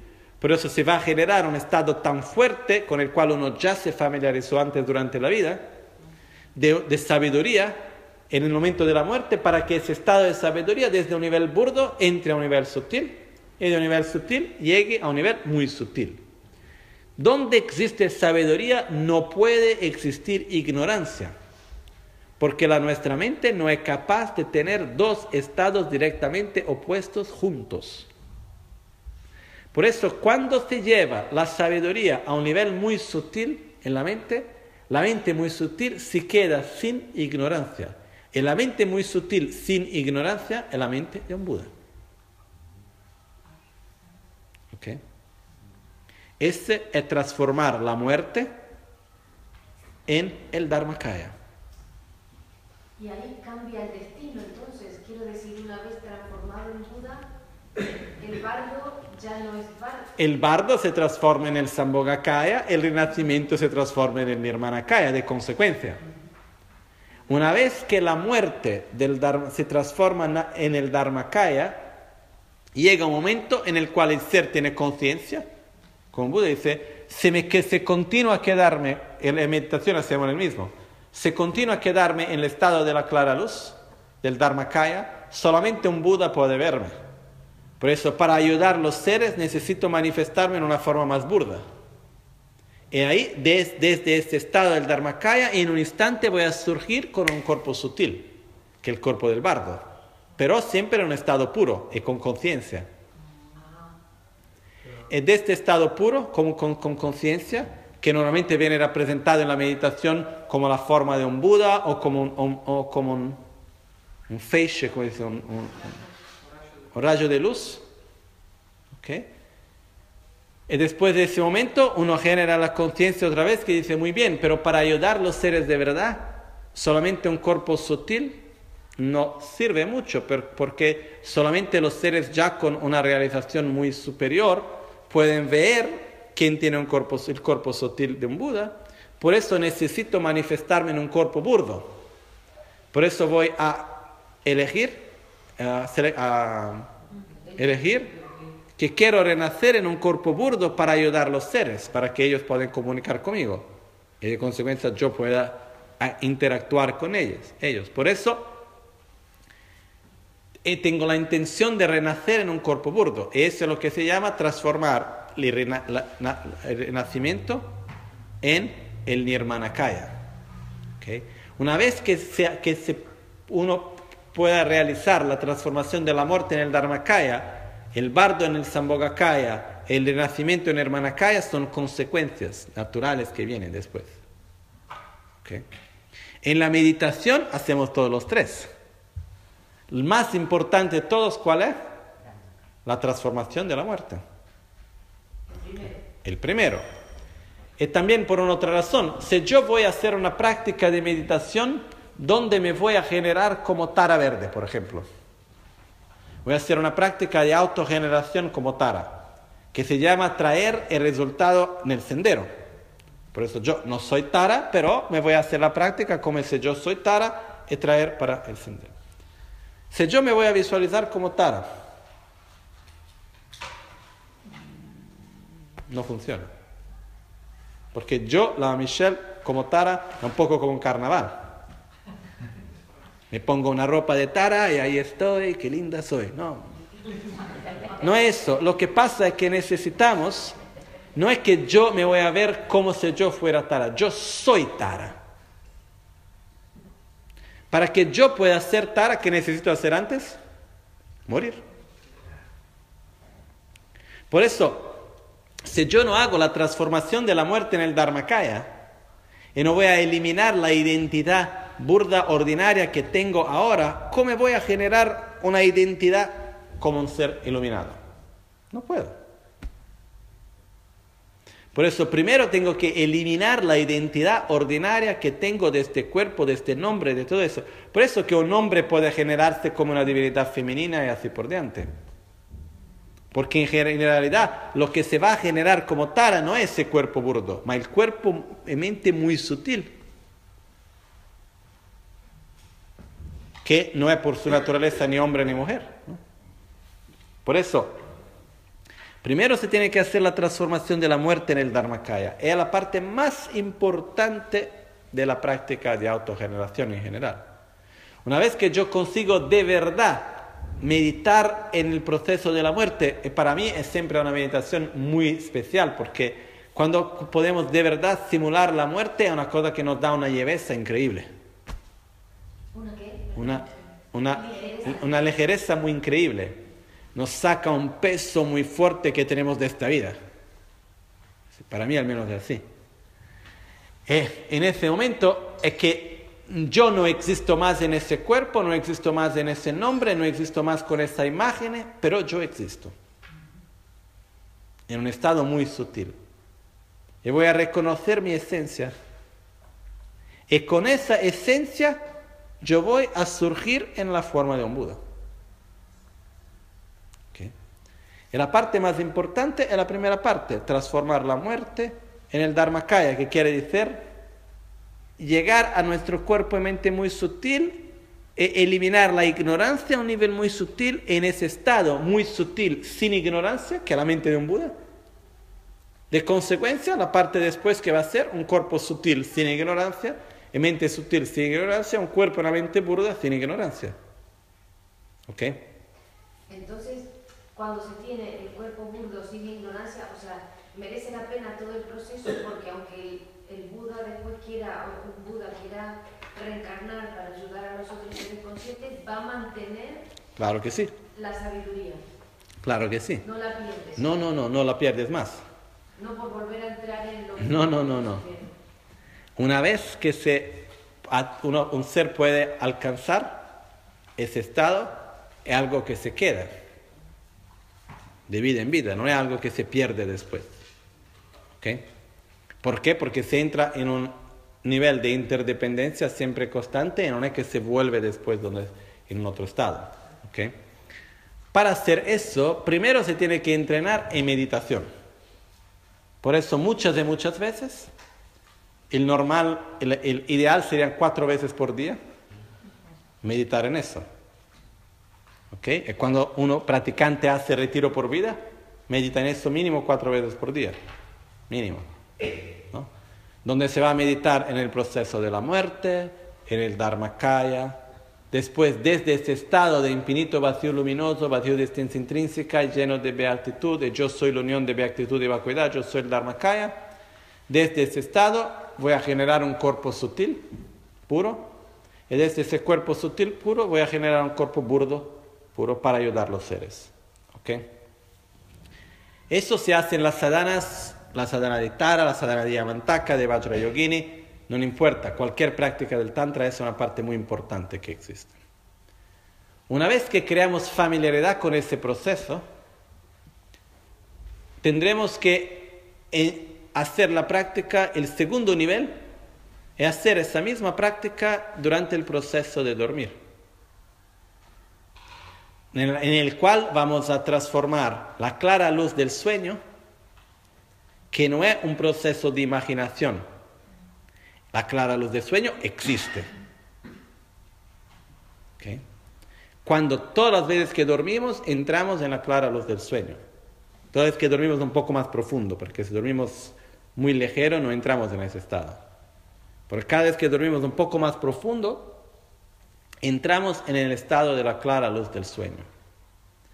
Y el segundo nivel de la práctica es, durante el proceso del sueño, observar la disolución de los elementos. En realidad, antes de dormir, uno tendría que meditar en el vacío de existencia intrínseca, la vacuidad, en un estado de beatitud, generar la sabiduría de la unión de beatitud y vacuidad. En ese estado, gradualmente observar el proceso del sueño. Acá está el elemento tierra que se está disolviendo, acá está la agua, no puedo más ver, no puedo más escuchar, no puedo más sentir el cuerpo, y gradualmente hasta llegar al sueño. Después tiene la visión blanca del sueño, la visión roja del sueño, la visión negra del sueño, hasta que se manifieste la clara luz del sueño. Y ver la clara luz del sueño como siendo vacía de existencia intrínseca. en la clara luz no hay ninguna luz ni hay nada, está todo oscuro, ¿no? Prima, antes de la clara luz, durante la visión negra. Cuando está en ese estado, ahí, ahí no hay nada, ¿no? No hay luz. La experiencia interna es de luz. Lo que se describe es que la experiencia interna es una experiencia de mucha luz. Es como la experiencia interna viene descrita como si fuera después de una noche sin sin la luna, cuando el sol empieza a surgir, que la luz va viniendo hasta que llene todo de luz. Eso es cuando empieza la clara luz hasta que esté totalmente lleno. El objetivo es poder generar durante el proceso del sueño, tener conciencia de lo que está pasando. Porque para nosotros, seres ordinarios, sin experiencia, lo que pasa es que cuando empezamos a meditar y a observar el proceso del sueño, después de lo del, hasta que la, la tierra se está absorbiendo, podemos ver. La agua un poco sí, después ya es muy difícil. Terminamos. Es muy difícil. Por eso lo que pasa es que uno tiene que entrenarse. Para tener la, la diferencia cuál es que durante la meditación antes estábamos solo imaginando. ¿Ok? La meditación, antes de eso, la meditación existe de dos tipos. En la práctica del Tantra, las tres transformaciones se va a, a, suceder durante el, los estadios de generación y durante los estadios de completa, completamiento, realización. La diferencia principal es que en el estado de generación es un, una imaginación. En el estadio de realización uno tiene que hacer que verdaderamente los ventos van a se absorbir y uno va a inducir el proceso de la muerte. No es más una imaginación, no es más un momento en el cual uno va a um, imaginar la muerte, mas donde de verdad hace esto. Por eso que un meditador, uno yogi que de verdad sabe meditar en eso, entra en un estado donde no tiene más los sentidos, la tierra se disuelve en la agua, pasa por la disolución de los elementos de, de, verdad, hasta que llega a cerquita de la clara luz y vuelve. ¿Okay? No es que va a morir de verdad, llega hasta un punto y después vuelve cada vez más, para entrenarse a también tener conciencia en ese proceso. ¿Okay? Cuanto más se hace eso imaginando, observando en la meditación, después gradualmente se puede aplicar eso también en el sueño. La dificultad cuál es? Primera cosa, necesita constancia. Segunda cosa, necesita una vida reglada en el sentido de no que voy a dormir un día ahora, después lo otro, comí la paella a las 11 de la noche, a las 2 voy a dormir. Nada contra la paella, pero A las 11 de la noche. A las 11 de la noche no. Lo que pasa es que si estoy, si comí, dependiendo de lo que voy a comer, tiene una influencia también en mi estado para dormir y todo esto. Por eso es importante en realidad tener un estilo de vida donde, por ejemplo, durante el día no tenemos experiencias muy fuertes de atracción y aversión, para poder tener la mente más equilibrada. No es por nada que quien de verdad quiere meditar en eso, lo que hace va a hacer un retiro de solo, en medio de la montaña, donde sea, libre de cualquier distracción. Y puede hacer. Yo, por ejemplo, tengo uno de mis maestros en Tíbet. En el monasterio de Tashilumpo, que son 800 monjes, de seguro se puede contar en los dedos de la mano quien hace así. ¿eh? Yo conozco uno que vive una vida, pas- pasa todos los días haciendo sus prácticas, enseñando, y por la noche nunca se tumba. Se dice tombarse, ¿no? Nunca se tumba. Lo que hace, tiene el lugar donde vive, que es un, cuadrado, como si fuera una cama, pero mucho menor, de madera, con dentro el, el colchón, pero para estar sentado. Y durante la noche simplemente se pone a meditar sobre el proceso de la muerte, se duerme, y por la mañana ya se despierta con la práctica de nuevo. Y toda la vida así. ¿Ok? Rinpoche, por ejemplo, cuando hice retiro de Yamantaka en Tíbet, hacían así también. Tenía 12 años. Que durante tres meses no podía nunca tomarse para dormir. Quería que llegar la noche, se dormía haciendo la práctica con la visualización de la disolución de los elementos, direccionando la mente para estar consciente en el sueño, para que después, cuando se despertaba, ya por la mañana se despertaban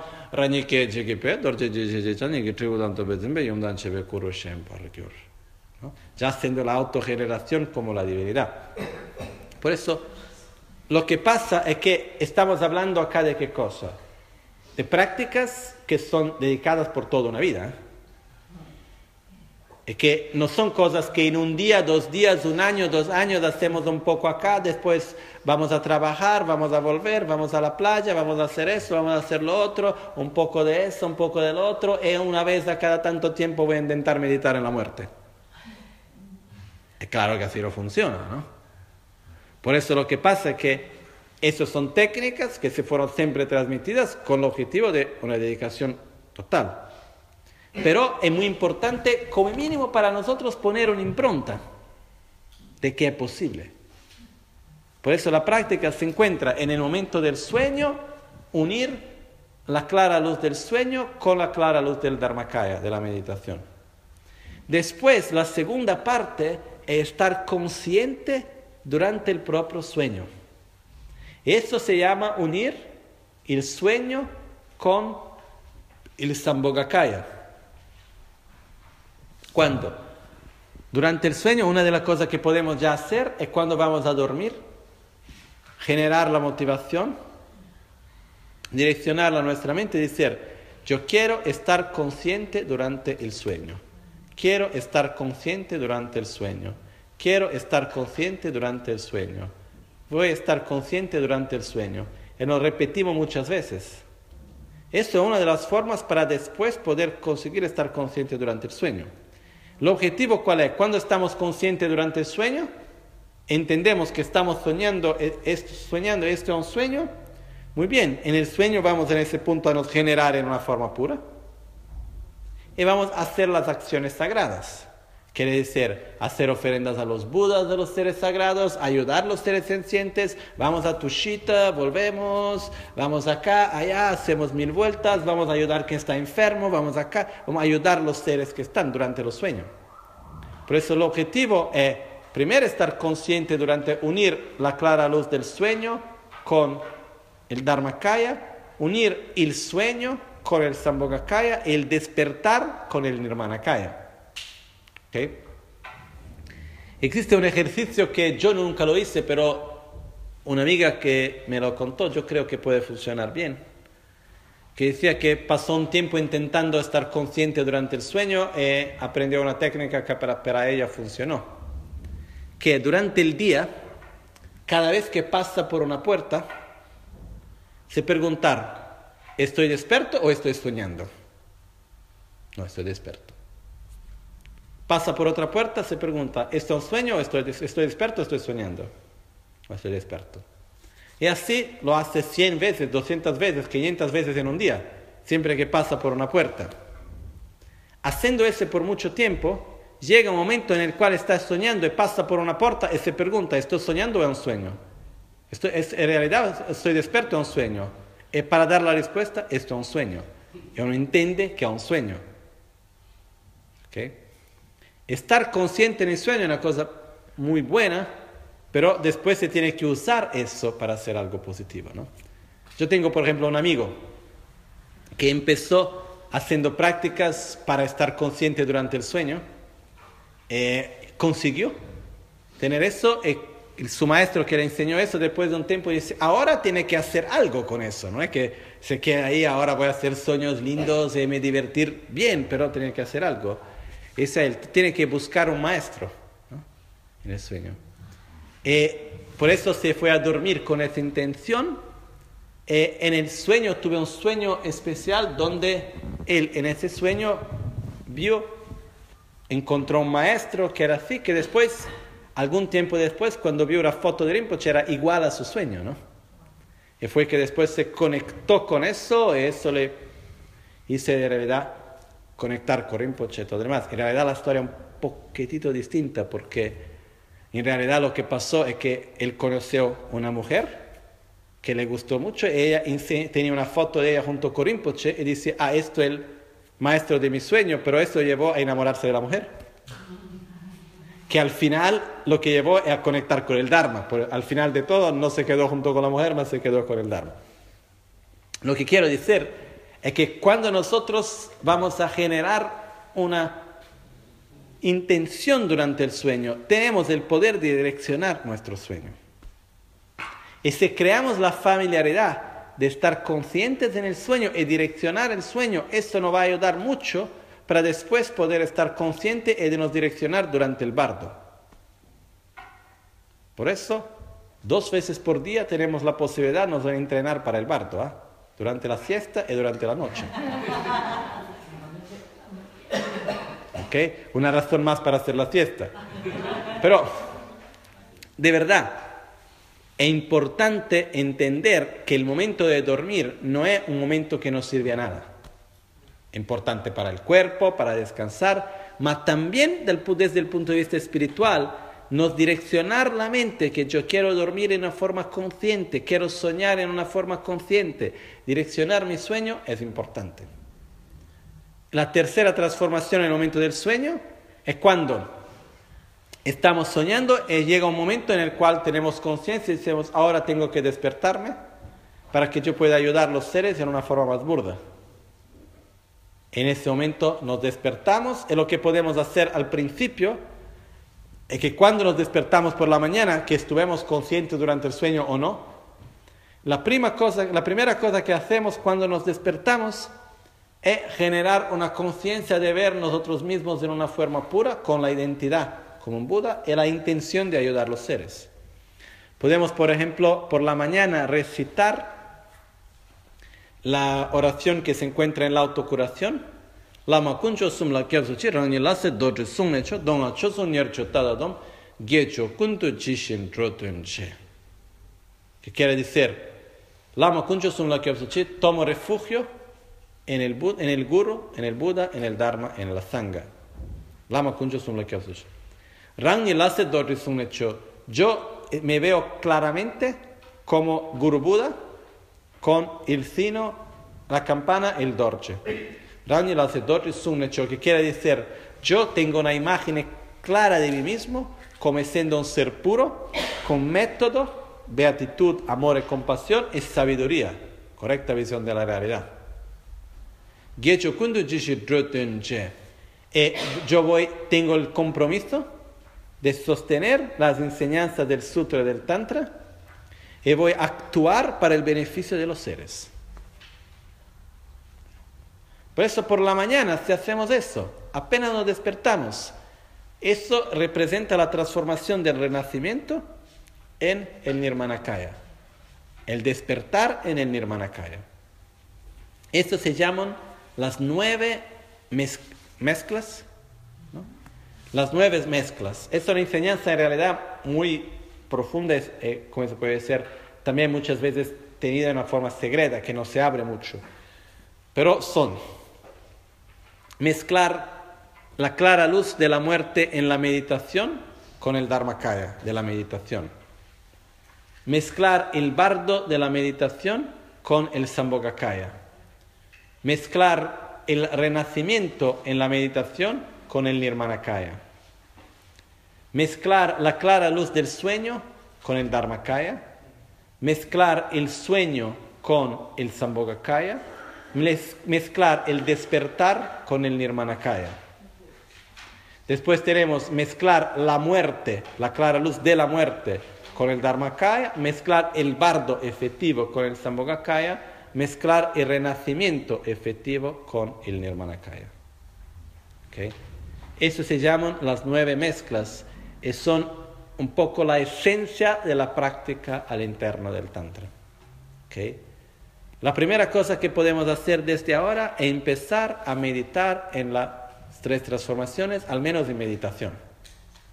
¿Cuándo podemos? Una vez por día, una vez por semana. Lo que podemos, lo que conseguimos. ¿Ok?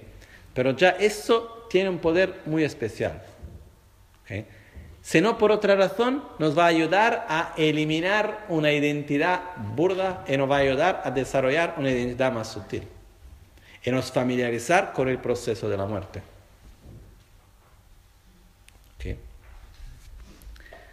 Ah, lo que para mí es importante que quería dejar claro es el proceso del por qué esta transformación es la llave, el, el camino rápido, la llave rápida para la iluminación. No sé si está claro eso o no. Llevar la mente de la sabiduría de un nivel burdo a un nivel muy sutil y así eliminar la ignorancia desde un nivel muy sutil. Ok. Con eso, acá, si vamos a ver lo que escribimos acá, No se puede ir directamente, ¿no? Porque desde el nivel burdo al muy sutil no se puede ir, ¿no? Hay que pasar por... Sí. Inevitablemente tiene que pasar por el nivel muy sutil, porque del nivel burdo pierde fuerza, eso manifiesta a nivel sutil, que se manifiesta a nivel muy sutil, ¿no?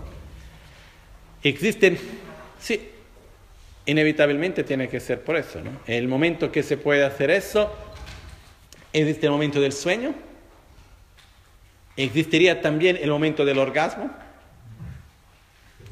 pero que acá en realidad lo que existe es que en la generación de la beatitud profunda, en lo que es más parecido con eso que podemos conocer el orgasmo. Pero que en realidad, por ejemplo, una vez estábamos haciendo un retiro y una persona de la sangha tuve una experiencia, eso hago el ejemplo para mostrar cómo cualquier persona la puede tener, que no es una cosa así tan elevada, no estoy haciendo el ejemplo del meditador en Tíbet. ¿eh? Estoy diciendo una persona de la sangha que no tenía ninguna expectativa de algo así. En cuanto estaba haciendo la práctica, tuve un momento en el cual empezó a sentir un calor que venía desde el ombligo, a, a salir, a llenar todo el cuerpo, y una sensación de placer que le entró por todo el cuerpo, y acá por los dedos de las manos, por todo el cuerpo, y no quería moverse ni un milímetro ni nada, y se quedó ahí en ese estado de placer, de beatitud, y cuando me vio a explicar lo que le pasó, estaba con un poco de vergüenza, eh, lo que dice, mira, lo que puedo decir, la única forma que tengo para describir era como un orgasmo que no acababa nunca. Y me encontré en ese estado, ¿no? Eso es lo que se llama la beatitud. La beatitud por sí misma no tiene nada de tan especial.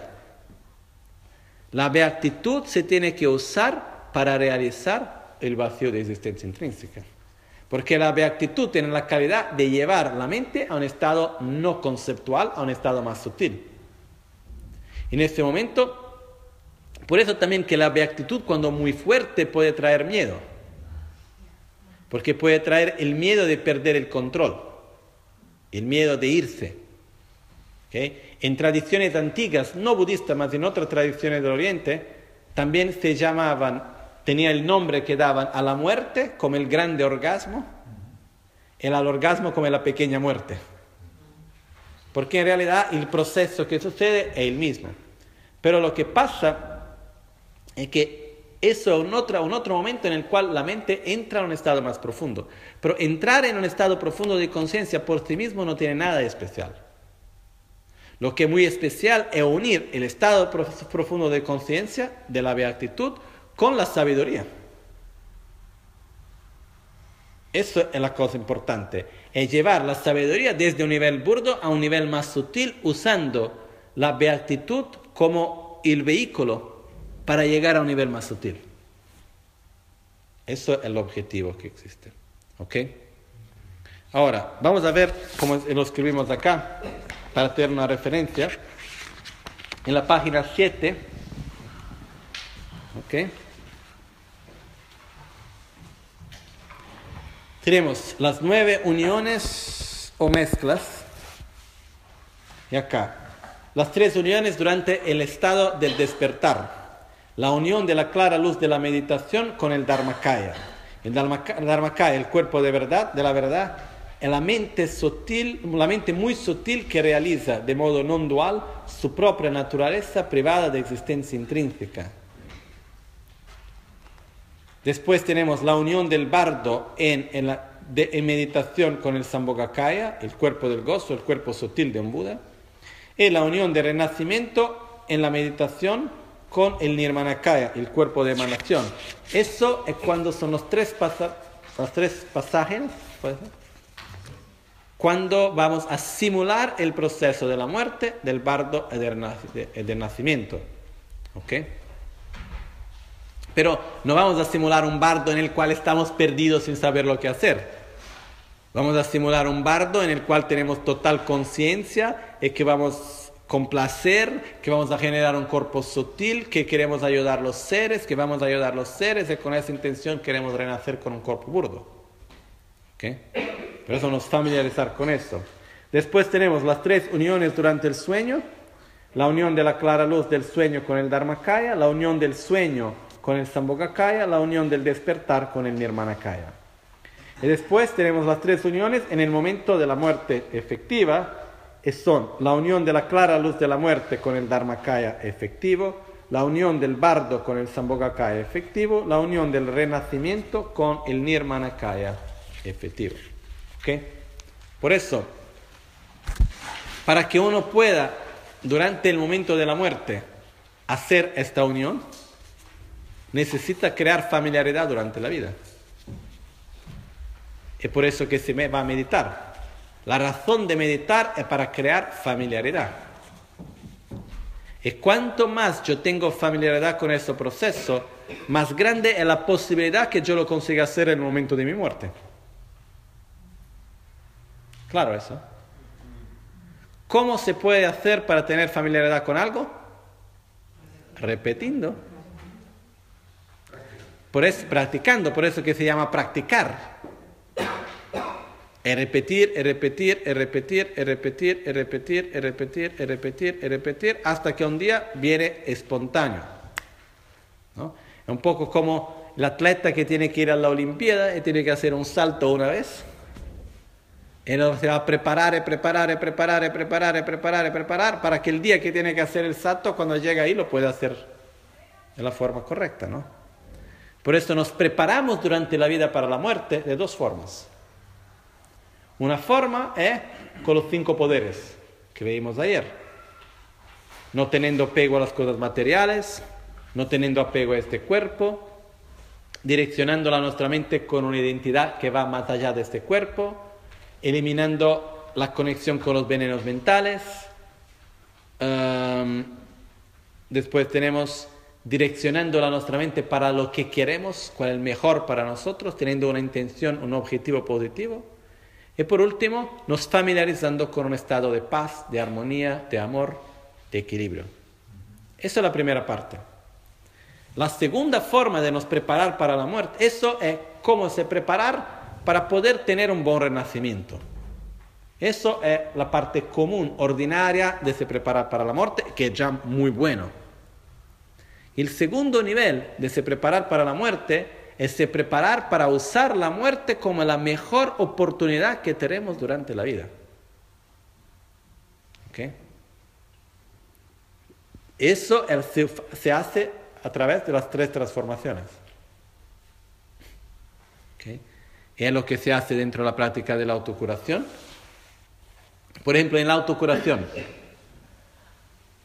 tenemos la parte en el final de la práctica de la autocuración, donde tenemos los cinco Budas, ¿no? Lama Tenyo Dorjeken, Mamo Gasidihun, Lama Rinchun Dorjeken, Maratna Sambhavahum, y así por delante. Eso está conectado con la parte más burda. Después tenemos lo Mani Pemehun, visión blanca. Omani Pemehum, visión roja. Mahasuka, visión negra. Vishwashanti, clara luz. ¿Qué hacemos después del Vishwashanti? ¿Cuál es la oración que viene después? Lama Kunchosum Suchi. Es cuando voy a surgir en renacimiento como el ser puro, en un cuerpo burdo. ¿Okay? Por eso, en la práctica de la autocuración se encuentra también la preparación para el proceso de la muerte. ¿Okay? La práctica de la autocuración tiene ese aspecto tan especial porque se puede practicar a distintos niveles. A un nivel más simple es, ah, yo estoy creando equilibrio entre la energía masculina y femenina. Bien.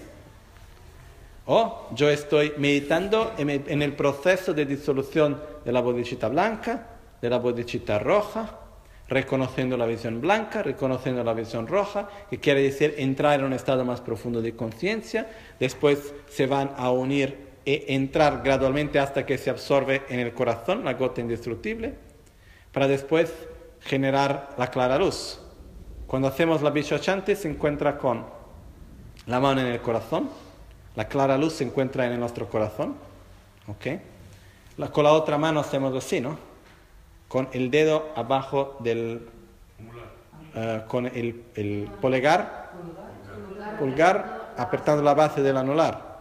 ¿Por qué? Porque acá tenemos un canal, un meridiano, que se llama el canal de la beatitud también. ¿Ok? Eso quiere decir para no nos quedar apegados a la beatitud. Porque cuando se va a generar la beatitud para realizar la vacuidad, si uno se queda apegado a la beatitud, se pierde en la beatitud y se olvida de la vacuidad. Es para nos recordar que ese es un método, no es un objetivo final. Por eso, ¿qué que decimos Om Hum, que la traducción, es por el poder de la verdad, paz y alegría, ahora y siempre. La verdad, ¿qué es la verdad? Es la interdependencia. La verdad es la forma como las cosas existen, como los fenómenos son. Por eso, por el poder de la interdependencia, que todo es interdependiente, paz es un sinónimo de vacuidad, alegría de beatitud. Por eso, por el poder de la interdependencia de todos los fenómenos, unión de beatitud y vacuidad ahora y siempre. Lo estado iluminado ahora y siempre. Por eso el momento del, Vishwashanti en realidad es la meditación en la clara luz que se transforma en el Dharmakaya. ¿Okay? Eso es uno de los niveles de la meditación del Vishwashanti, que se llama la iniciación de la palabra. ¿Por qué? Porque va más allá de la palabra, no tiene descripción, no se puede describir. Es cuando uno va a simular la, el estado de iluminación que se llama también la unión del cuerpo ilusorio de la clara luz. La clara luz el nombre que se da a la mente muy sutil, el cuerpo, el cuerpo ilusorio el nombre que se da al cuerpo muy sutil. Cuando uno se reconoce en la unión del cuerpo y la mente muy sutil en un estado puro, es lo que se llama la unión del cuerpo ilusorio de la clara luz, que el estado de Buda. Por eso en la práctica de la autocuración, cada vez que hacemos, estamos nos entrenando para ese proceso también en realidad. Y cuando hacemos después Lama Kuncho Sumla Kyabsuchi, más una vez, dado estado de la clara luz, voy a surgir con un cuerpo más burdo para el beneficio de todos los seres. Eso es lo que hacemos también ahí. ¿Ok? Lo que es muy especial para mí de estas enseñanzas, muchos aspectos, pero un aspecto para mí es que a través de esta enseñanza de las tres transformaciones y de las nueve mezclas, se puede ver, entender cómo puede ser posible de verdad alcanzar la iluminación en una vida. Es claro que si hacemos mil cosas juntos no podemos, pero si dedicamos nuestra vida a eso, y ahí nos ponemos a meditar todos los días, a familiarizarla nuestra mente, a entrenarnos nuestra mente con ese proceso, lo podemos hacer. Por eso lo que es importante, como mínimo, es poner la impronta de ese proceso dentro de nosotros. En el texto, yo, este, estas enseñanzas las recibí en Tíbet de mi maestro Kachen Losam Rinpoche, la de Tashilumpo Rinpoche. eh, que él recibió de un maestro que se llamaba Tungar Losam Rinpoche, que fue uno de los principales discípulos de Trichan Rinpoche. Era uno de los que hacía el secretario para Trichan Rinpoche. Cuando Trichan Rinpoche daba enseñanzas, no podían grabar, por eso tenía dos, tres discípulos que escribían al mismo tiempo en cuanto hablaba. ¿no? Y uno de ellos era Tungar Losam Chinle. Eh, cuando Tungar Rinpoche, sí, Rinpoche recibió enseñanzas junto a él también, ¿no? Y decía que era increíble porque tiene una capacidad de escribir en tibetano que no es ya, ya escribir en tibetano bien no es fácil. Él escribía sin mirar lo que escribía, estaba a mirar Trisha Rinpoche cuando daba enseñanzas, se ponía a escribir directamente. Y muchos de los textos que tenemos hoy, que son las enseñanzas de Trisha Rinpoche, tenemos porque personas como él transcribieron en cuanto hablaban, ¿no? Liberación el palmo de su mano, que es un, un libro muy especial, tenemos porque Trichan Rinpoche, en cuanto Paponka Rinpoche hablaba, escribía. Uh, el libro que tenemos hoy es la transcripción de las notas que hice Trichan Rinpoche en cuanto Paponka Rinpoche enseñaba. ¿no? Eh, Sanchinle escribió una carta a un su discípulo, que eso fue durante la revolución cultural. Yo no sé cuánto vosotros tienen entendimiento de lo que fue la revolución cultural en China. Una descripción que una, vez hicieron fue, muchas veces personas se quedaron locas, ma una sola vez todo un país se quedó loco. Fue una cosa totalmente fuera de lo que podemos imaginar. Por eso imaginamos una persona como un Carlos Rinpoche que estaba ahí con su práctica en un cierto momento ve que era prohibido solo mover los labios haciendo mantras en silencio, era prohibido. Prohibido con problemas, consecuencias muy serias. Era una realidad de verdad fuera de cualquier cosa que podemos imaginar. En las escuelas los niños tenían que pegar los profesores. Todo lo que representaba cultura, conocimiento tenía que ser destruido. Fue una cosa de verdad terrible. No en Tíbet específico, pero también en Tíbet, pero en toda la China, ¿no? Eso solo para contextualizar el momento. En ese momento, tener un libro sagrado quería decir ir a la persona. Eh, Tungalo le escribió una carta a un su discípulo. En esa época también, por ejemplo, Geshe Shewanchuk daba enseñanzas, la iniciación de Yamantaka la dio durante la noche con todo apagado, sin una luz, sin una lámpara ni nada, en silencio. Porque no se podía hacer ninguna acción religiosa, era totalmente prohibido. Y, y lo que hacían es que daban las enseñanzas para que la tradición se quedara después. Y hoy nosotros podemos recibir, gracias a ellos que hicieron eso también. ¿eh?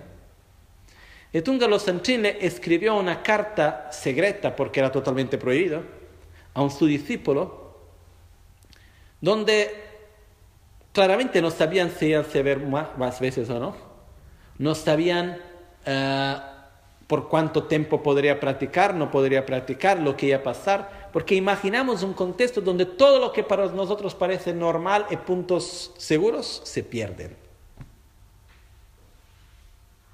Es verdad una cosa fuera de lo que nosotros podemos imaginar.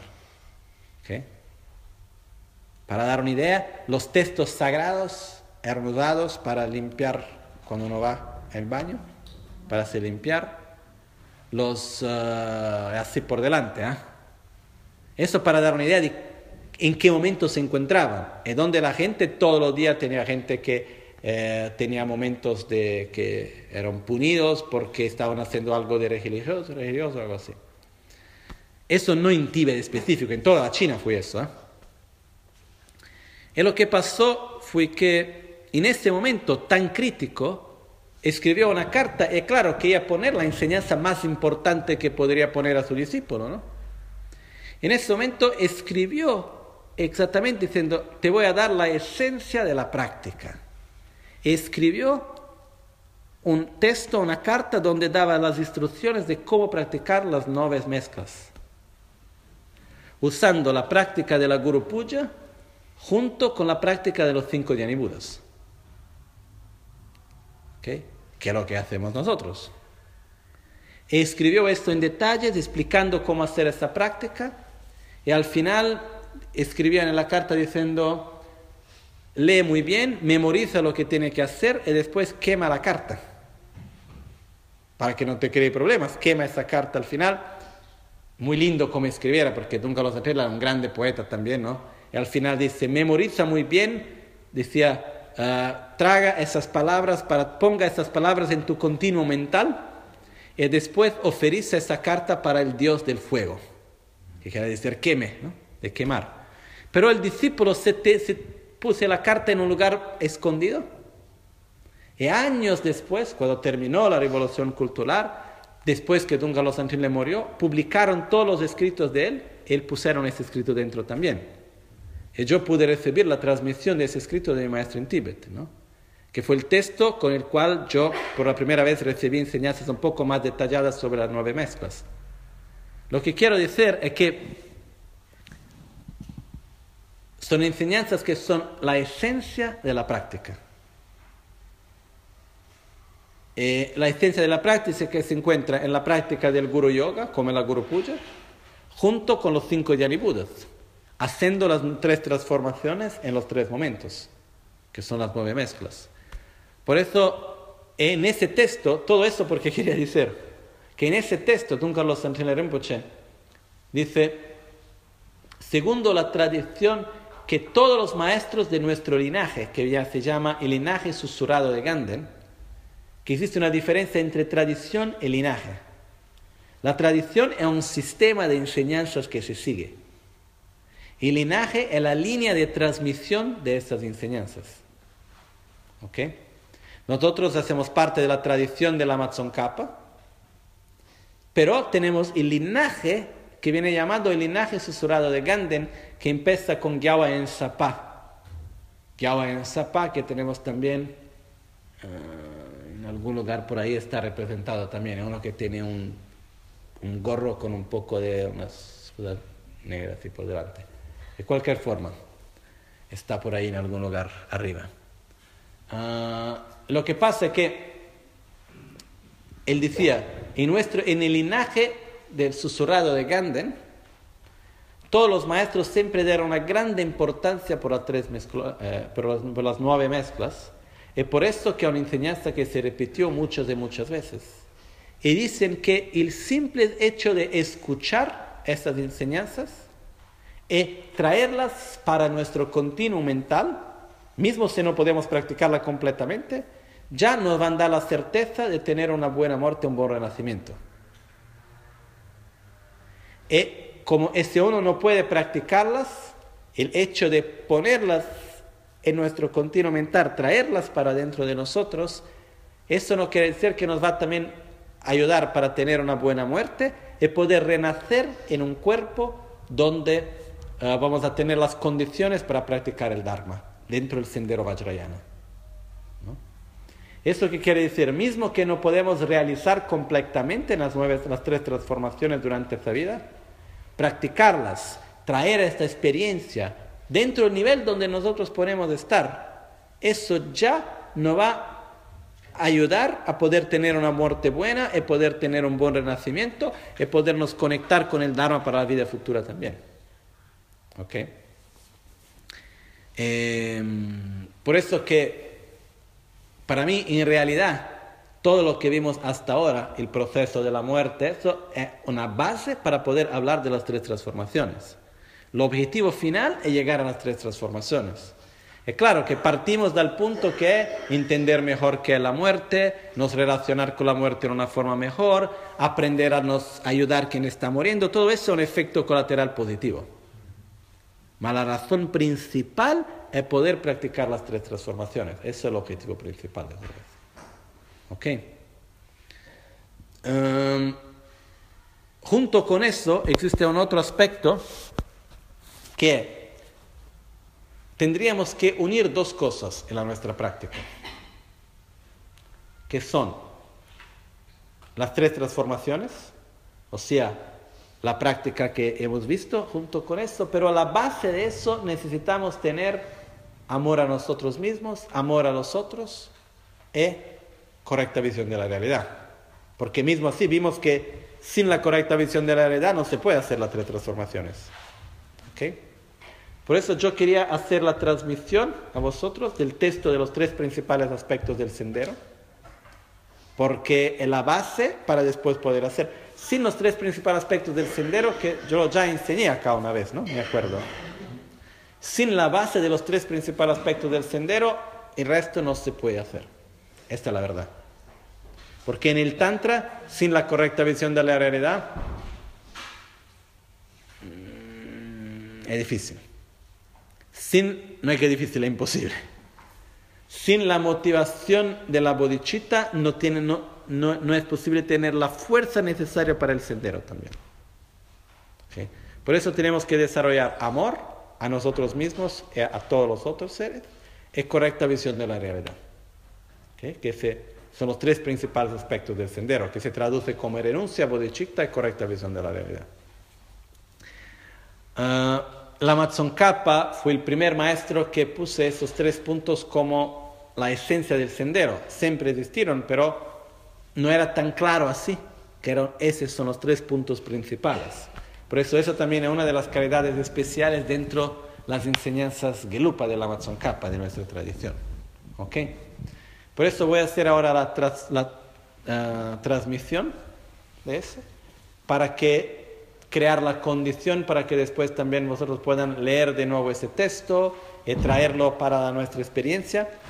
Ah, es importante quien pueda leer los tres principales aspectos del sendero, por ejemplo, antes de hacer la práctica de la autocuración, es muy bueno, para nos dar la base de los tres aspectos del sendero y con eso voy a hacer las tres transformaciones. Por eso tener esa base antes y poder también leer el significado y gradualmente entender un poco más sobre eso.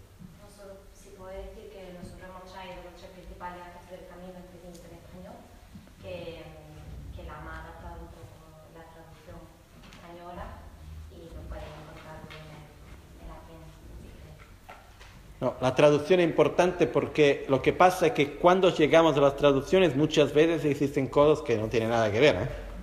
con el texto original. Por eso también tenemos en el proceso en el cual las enseñanzas, el Dharma en Occidente, acá en España, en Italia, en Brasil, donde sea, que se van quedando cada vez más maduros, Gradualmente podemos entender mejor el significado de las enseñanzas y hacer versiones de los textos que sean más correctas también. Por eso, esta vez podemos hacer dos textos que hicimos algunas correcciones importantes, por eso quise traer también ese texto acá, que son los tres principales aspectos del sendero, y la, la, guinada, Guirnanda de joyas del Bodhisattva, que también tenía aspectos en la traducción primero que estaban muy lejano de la, de la traducción correcta también que podemos, ¿ok? Por eso quería dar la traducción de ese texto, la transmisión del texto, para que también vosotros, vosotros puedan leerlo, meditar sobre el significado, eso es algo que es muy importante también. Como base, antes de las tres transformaciones, son importantes, ¿ok? Por eso,